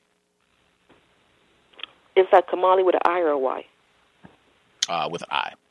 Okay. And does anybody know of any website that you can find like black doctors? Hmm. That's a good question they have a National Medical Association. That's that's the Black you know, Doctors Association. I, I don't know if they um, actually list members in different areas or not, but I know they do. You know, it, it's been around for a long time too, so, so they might. Are you looking for allopathic doctors or holistic doctors? Holistic would be best. Okay. Holistic would be best. Okay, Poppy. Okay. Uh, have you heard of Dr. Sebi? Pardon me? Have you heard of Dr. Sebi? Dr. Um, Sebi, yes. He had, I know Dr. Sebi. Yeah, okay. Great, great. Yes. But I mean, like, like, uh, dentist, a regular doctor, you know, pediatrician, mm-hmm. stuff like that. Somebody that I can mm-hmm. actually go to. Because Dr. Sebi, I think he's in, is it, is it Florida, I think they are at? Uh, he's in, uh, based out of Los Angeles. Los Angeles, okay, yeah. I'm in New York, so that's always. Okay. I find that when I call the doctor's office and I ask for the race of the doctor, people, like, they respond to me like I'm crazy. like, why am I asking that question? So I just wonder if there's like a website I could just go to and just look at the doctors and, you know, know the doctors black from there and, and they can go from there.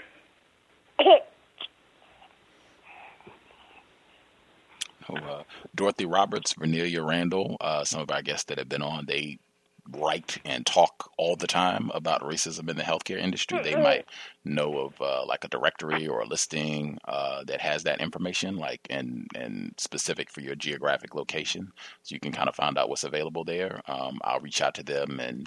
Um, they have a pretty good presence online uh, where I'm sure you can, if you just uh, search for their name, uh, where you can either uh, Professor Roberts. I know she's pretty active on Twitter. You might even be able to hit her there, and uh, she might be able to get get back at you pretty quickly. Uh, then uh, Dr. Vernellia Randall, you can probably drop her an email and see if she has anything. Uh, I'll check in with them as well and see if they uh, know of any any resources uh, that would help out on that. Dr. Welsing might know also. I'll check in check in with some of the folks that we've had on who might have some expertise in that and see uh, see if they can help out.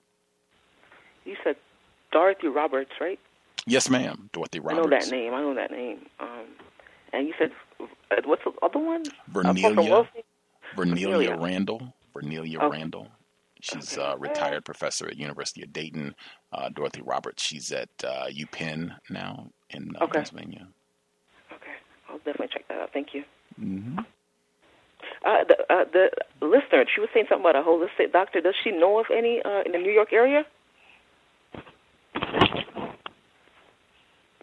Uh, ma'am, are you still online? Oh, oh, I'm sorry. Uh, yes, I'm sorry. What, what did you say? I said, do you know of any holistic doctors in New York? No, but I I can certainly um check and um do you listen to the Saturday compensatory show? On that at that time I can uh, share what I find for you. Uh, it would be greatly appreciated. Thank you. Okay, you're welcome. Uh, the the National Medical Association they do have a physician locator service. I just tweeted it to Gus. Okay. Okay. Thanks.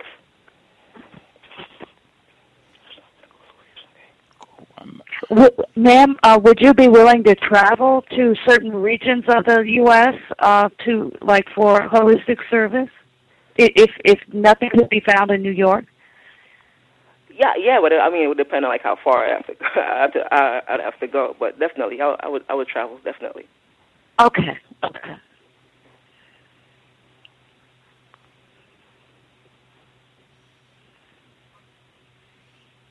Oh, I think uh, I didn't know that. I think today is uh, the anniversary of uh, Trayvon Martin being killed uh, back in 2012. I wasn't aware of the the date, but um, I guess that's I guess that is today. Um, and they just announced, I think, two days ago that there would be no uh, no civil rights violations against uh, his killer. Uh, they announced, I think, late Tuesday Tuesday evening, which I thought they was a foregone conclusion. I thought they had already said that, but I guess they made the the formal announcement late Tuesday. But uh, yeah.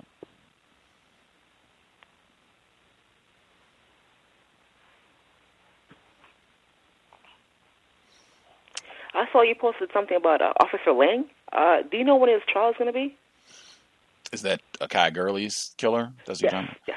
I don't know a specific date. Um, I suspect it's supposed to be sometime later uh, this year. Uh, I know they kind of drag those uh, things out, but I would suspect I wouldn't think it would be any time before this summer, or maybe even later than that, because I know Jonathan Ferrell, um, his uh, his white killer, that happened at the end of 2013, and that trial hasn't even started yet. That was you know a year and a half ago, and it hasn't even got started. So.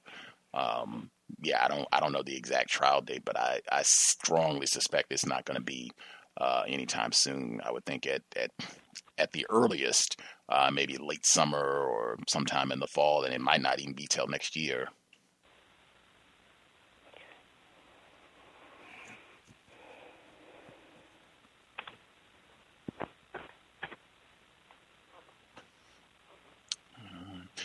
If folks uh, the folks that called in, I definitely want to make sure that I went back to the uh, the Saturday skit thing, just to make sure I'm I'm clear on what happened there, and and you know try to process that if uh, the female caller, if you uh, think that would be constructive. Uh, but I, I will make sure that I emphasize again um, the importance of recognizing and just being honest when we are stressed.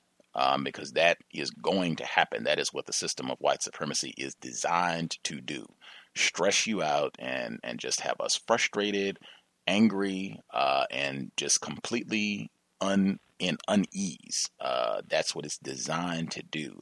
And uh, that's why Dr. Frances Cress Welsing, why she says every time she comes on the program, black people are not qualified for mental health under the system of white supremacy. And I think one of the things that we can do, just recognizing, being self aware when you are feeling stressed, when you know, hey, I am I'm having a tough time right now.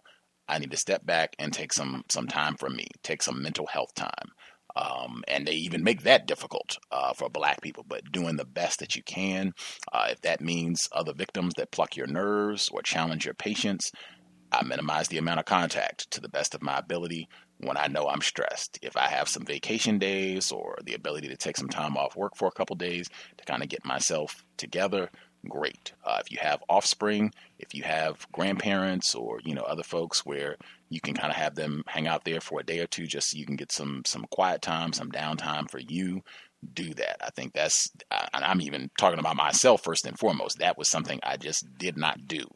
Um, particularly before I started studying and being serious about racism, and just rec- being honest with yourself that, hey, I am stressed right now. I need to take some time just to take care of myself, recharge, replenish, so I can go back on the grind. But this system is designed to just totally wear you out and have you frazzled, uh, and then they condition us to not value and take care of ourselves. So we're not even, you know, saying, "Hey, wait a minute, I, you know, I need to look out for myself uh, and do the best that I can under horrible conditions uh, to try to preserve, you know, the little bit of sanity and, and mental health that I do have." So definitely uh, take that time, be honest with yourself, and and try to have things that you do that are healthy and constructive because they racists will encourage us hey you're feeling bad? Get a drink.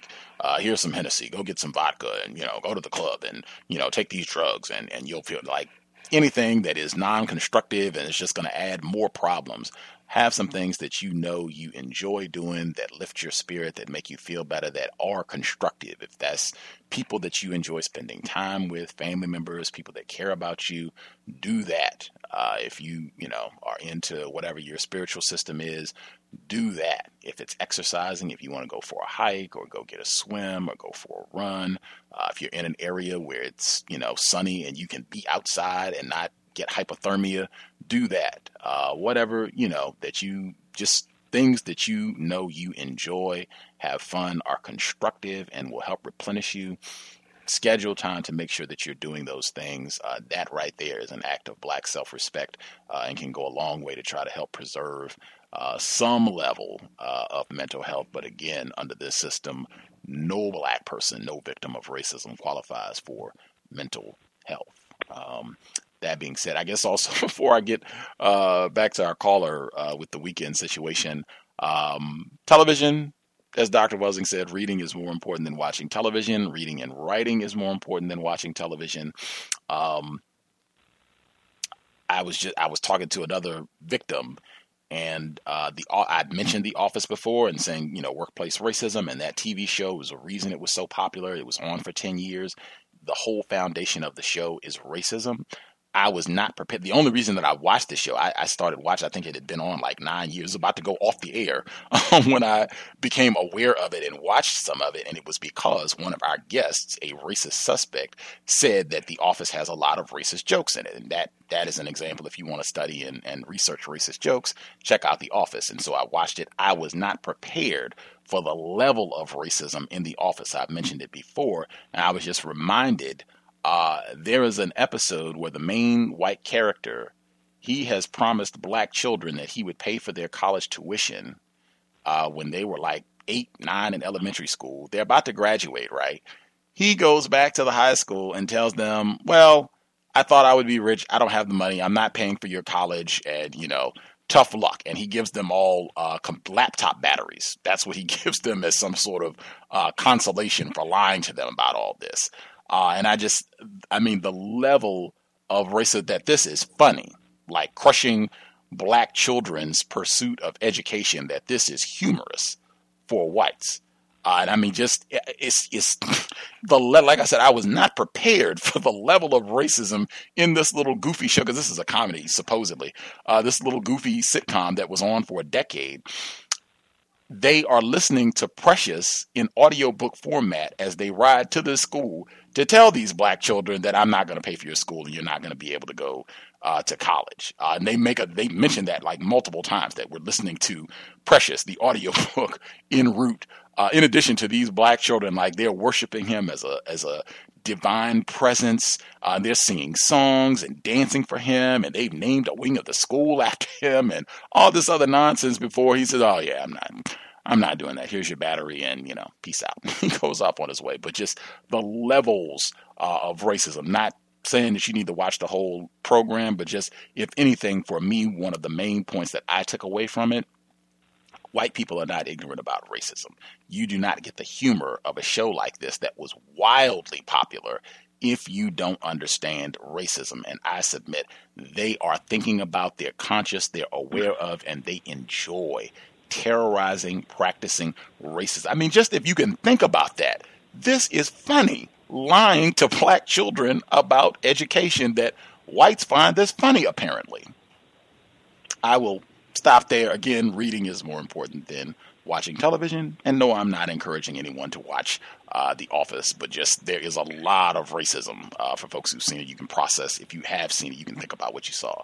Uh, that being said, uh, our female caller, and I guess you call in a lot. Uh, again, I'm uncouth. I'm not, you know, calling into the uh, names. How do you want to be uh, referenced uh, when you call in? Because you do participate pretty regularly. Joy. Joy. Okay. Um, the weekend situation, Emma, that you were talking about, where you all are supposed to be doing a skit and bananas and grass skirts and all this other nonsense. Um, I, I guess number one is this like required? Is this an optional thing? Like, is this just to hang out with coworkers and have fun, or is this somehow connected to what you're supposed to be doing as a part of your workplace duties? Well, we're having this meeting. You know, it's two day meeting next week, the week after, or next week, might be next week. Anyway, they want us to. This is competition. To whoever, whichever you know team di- district is going to put on the best skit and it's our our director's uh, bright idea. And uh, I was trying to like shut it down, but you know, they it, it's like you know the way they the way they do things. They want you to volunteer, but if you don't volunteer, then you know you're not a team player, and they're not happy, and they and they let you know that. Uh, we got some. If you're dialing in all that in the uh, background, that is okay. Sorry about that. Go ahead yeah, that's um, you know. So they they they always say every, all this stuff is optional, but you know you you know you you feel it if you don't participate. So, uh, you know, it's it's just like it's just they they don't ever do anything put out anything like that that's really optional. Mm-hmm. So you know, I was trying to like redirect it, try to change the song. You know. uh, I, but that didn't work. I don't. I don't even know. There's something like um, Cabana or something. I don't know. Some Barry Manilow song. I don't know it. You know, I, I try to do, give them to do everyday people. I said, if we do everyday people, we don't even need a costume. We can just be ourselves. But no, they want to do the, the grass skirts and put bananas on our heads and stuff. Yeah. And I don't know. I I know it's going to be terrible if I'm the only one that's not participating. Because there, there she goes again. She just, you know, I, I don't, yeah, all that little nonsense stuff. I really don't do it. I just sit there and look at them. But, know, it's like it, it's often they, you know, they had. A, what, what were we doing? We made snowmen at the Christmas party you know, big contest to make a snow. You know, it's like one one year, I kid you not, it was something that my son did in Cub Scouts. We made these flags. Each table had to make their own flag. We did that in his Cub Scout thing. That's right. And um, but I kind of I get, but we're supposed to meet over um, our manager's house and put the skit together and tape it. And we get, I said, well, why can't we just do it live? Why does it have to be taped so that way I can get out of having to go over there? And they said, well, one of the guys, he's he's shy about doing things like that in public, and he'd rather do it on tape. I said, oh, so we all have to uh, accommodate him. Okay. So that, that's the way it's, it's, it's ending up. It's like I, I have no idea. If, if if you don't participate, is that something that could potentially affect your evaluation, or? Well, you know, it's one of the little check boxes for teamwork. You know, how well the team worked together to pull this off. Yeah.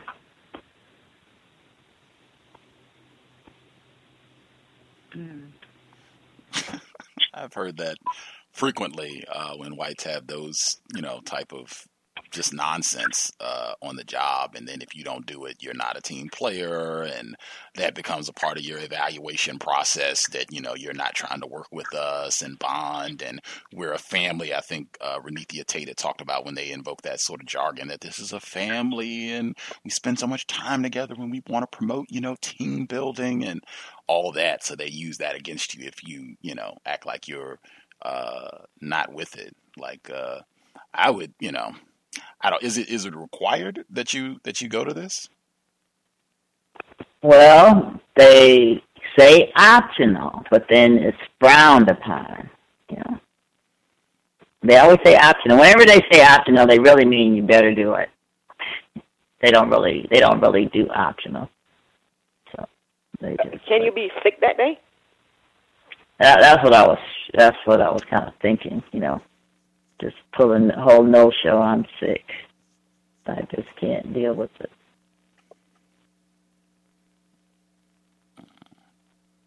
Because I've noticed on the. Oh, go ahead. Mhm. Uh, I'll wait. You can go ahead. Oh, thanks. I- I've noticed, you know, on the flip side, you know, sometimes when there are things um, involving black people, like let- let's say if a black person is leaving, or I don't know, maybe a black person puts on something. There have been times uh, that I've experienced the, the whites don't even show up. They they'll or they'll say, "Oh, I can't do that." And they don't use that line, well, yeah, we're a team and, you know, we've all work together and all this and that. So uh, I've just seen that on the, the, the flip side of it. Yeah, I have too. That's you know. Yeah, you know, because I, I don't know that that you know why did they pick this particular song? I don't know.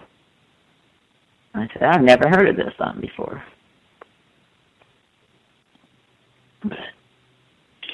May I be heard? Yes, ma'am. Hey, hello, Gus, and hello to your callers. To the young lady that, uh, you know, with this workplace situation, just a, suggestion, because I know the other young lady said, can you call in, you know, sick, which, you know, is a good, uh, you know, because I know you, you're trying to uh, come up with something to get out of it. And I just wanted to share this with you.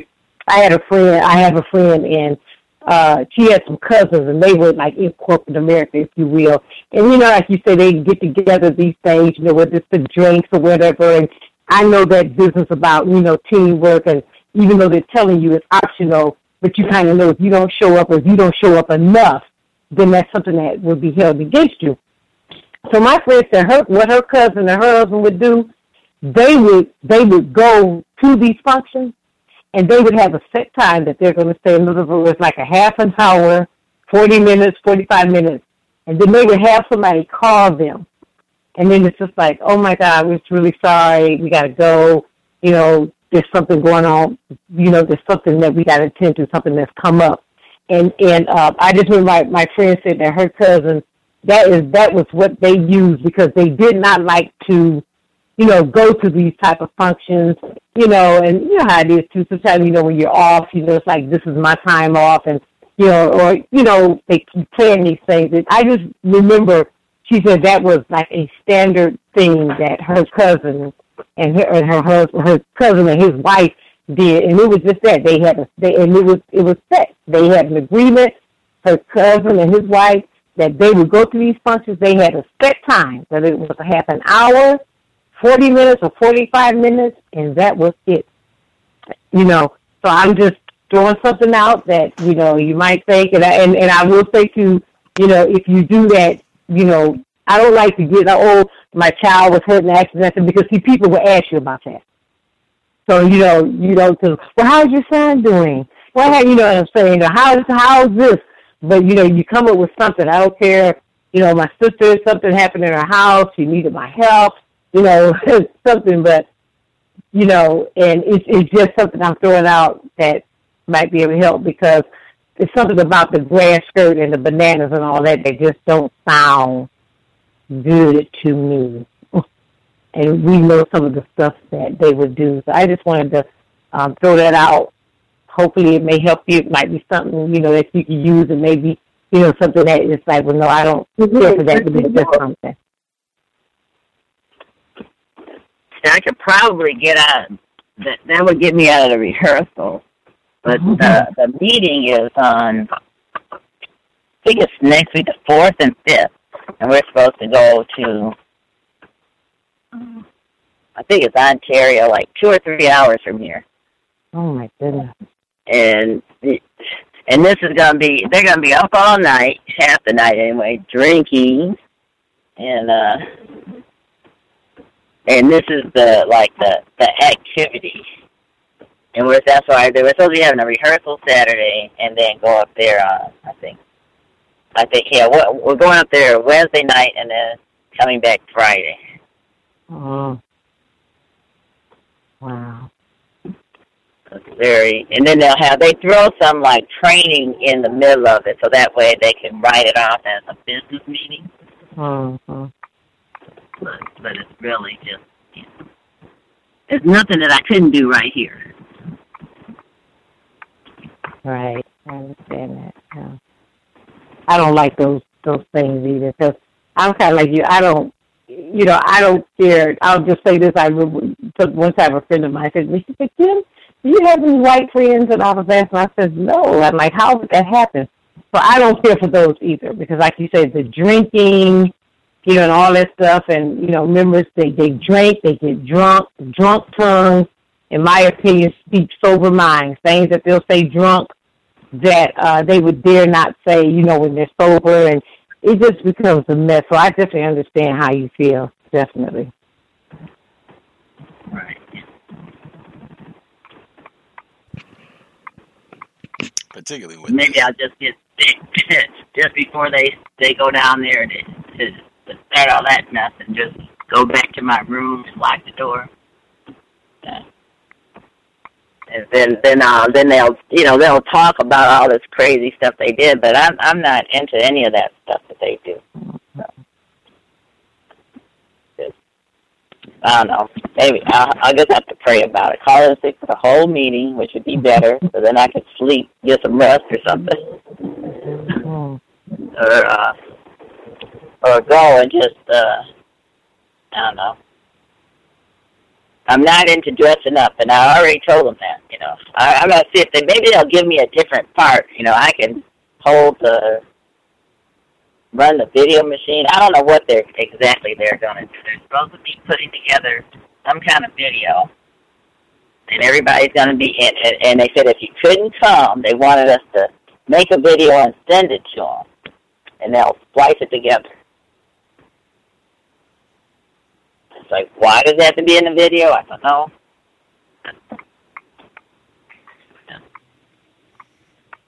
seems like a lot of uh, time and energy invested in something that you know does not have much constructive value on FaceTime uh, other than wasting time. And I, I guess people can say this is team building, and you know we're we're getting to know one another and encouraging our family environment, but uh, I, I just whites do a lot of things like this that is just a total waste of time and energy with all of the problems and things that people are trying to get done and you know trying to you know even bottom line we're trying to make money and, and we got to stop and do all this this is not helping any of us make sales. This is not helping this is not bringing any money in uh, to the company. Just totally wasting time uh, on nonsense. And it's just tons of that uh, in the system of white supremacy. Uh, and I, I definitely understand for a lot of folks, you know, that's a legitimate concern. If you take the position you don't want to participate, then they use that against you. And, you know, we covered all that as well. So it's definitely one of those that you kind of have to uh, weigh the vari- variables uh, and make the best decision. Uh, that you can. But uh, I guess I can give uh, an anecdote as, as we're right at the close. Uh, I spoke with Mr. Fuller today, and he was saying that uh, he was about to retire uh, from the Bureau of Engraving and Printing.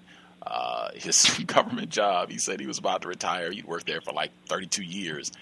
And he said that they they called him up. He was right close to retirement. That they called him up to to some room and he went upstairs and they had like food and a cake and balloons and all this other stuff and went like uh right on you know congratulations and your retirement and this is all for you and you know just have a blast. And he said, he said he didn't know what to say. He just sat there and looked at everybody like what in the world? And he said uh, he just said you know thank you. And he said he stayed for about five minutes and then he dipped and he said that they uh, he said that some of the people he, he thinks that they're still upset about this to this day they're still mad at him because he didn't stay and hang out at the party and have cake and all that. And he said that that, that is just not me he said he said if it had been the way that I wanted it uh, I would have slipped out and left, and they wouldn't have even known I was gone. they would have been a week later or whatever. Like, where's that Fuller at? I haven't even seen him. like, oh, he retired last last week, but he said he he has never. He said that's just not my style. That's not how I get down. I am not into any of that. Like I didn't. He said I still didn't don't you know know what I even would have said to all of that, like a party and all this other nonsense like that. You know, let's get back to work. I don't have any time for that at all, and I super appreciate that, particularly in in that sort of environment. But um, yeah, that he shared that anecdote today. Um, until uh, producejustice.com, the website, if folks want to get his uh, material, producejustice.com. But uh, yeah, workplace racism that'll be uh, this Saturday for the compensatory call-in. Uh, definitely think this is something we should be talking about because I, I, am sure even people that didn't get to uh, or chose not to participate or weren't able to participate, I'm sure for a lot of folks they can uh, empathize with a lot of what uh, was discussed on the job and having similar situations uh, in terms of uh, whites sabotaging what you're doing and crying and all the other nonsense. Uh, this Saturday, uh, definitely chime in if folks want to give us an update on what's going down. That'll that'll be cool as well. unless anybody had anything quick they wanted to get in before we conclude. Yes, hello. To the lady, you know, about the, the cabana thing. Um, did you cite religious re- reasons? Did you just say, you know, because of my religion, I don't, I, I can't dress in scantily clad clothing like that, or, or something to that effect?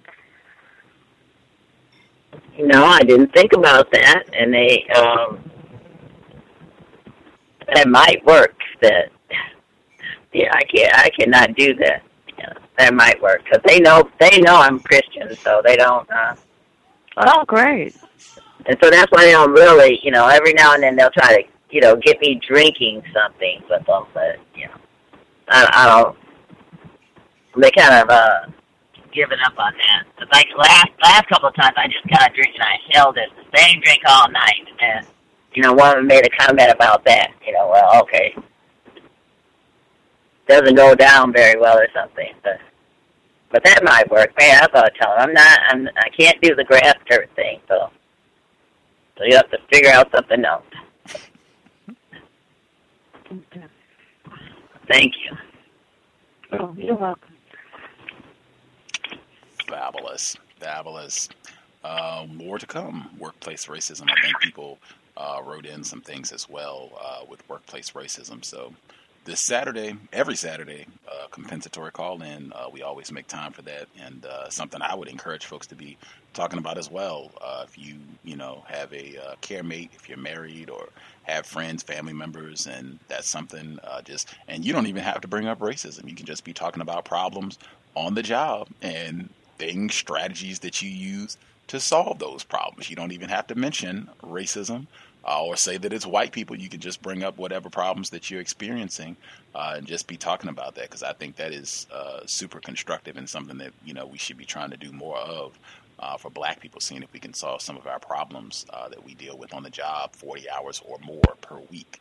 Uh, but that said, if anybody, if you have questions, problems, confusion, feel free chime in. I mean, drop an email until justice at gmail.com.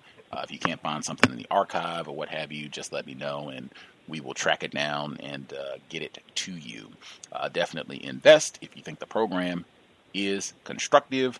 Racism notes.blogspot.com. Racism notes.blogspot.com. Listener supported counter racist radio. PayPal is in the top right corner. If you're not feeling PayPal, uh, drop us an email and we will get you a physical mailing address. Uh, that said, uh, right on time, sobriety would be best under conditions of war. Uh, it is one of the absolute worst decisions we can make as black people uh, to consume alcohol under conditions of white terrorism definitely don't want to do it if you have to get behind the wheel of a vehicle. Uh, I would even say, even if you're going to be a passenger in a vehicle, it is a tremendous error uh, under these conditions. Uh, you want to be lucid clear in your thinking so that you can make the best possible decision to preserve your black life and the life of your family, people that you care about, that you might be responsible for if you have offspring. Sobriety would be best under conditions of war. That said, Creator, we ask that you help us remain patient with other black people. We ask that you help us remain patient with ourselves. Remind us to care for and value black mental health to the best of our ability. Encourage us to constantly demonstrate the highest levels of black self respect at all times in all areas of people activity each and every time we are in contact with another black person. It has been time. Replace white supremacy with justice as soon as possible. Context of white supremacy. Signing out. Thanks all for tuning in. I'm a victim, brother. Problem. You're a victim. Yeah. I'm a victim of 400 years of conditioning. Shut up. The man has programmed my conditioning. Mm-hmm. Even my conditioning has been conditioned. Okay, round two. Name something that's not boring. A laundry? Ooh, a book club. Computer solitaire, huh? Ah, oh, sorry, we were looking for Chumba Casino. That's right. ChumbaCasino.com has over 100 casino style games. Join today and play for free for your chance to redeem some serious prizes. ChumbaCasino.com. No purchase necessary. Full prohibited by law. 18 plus terms and conditions apply. See website for details.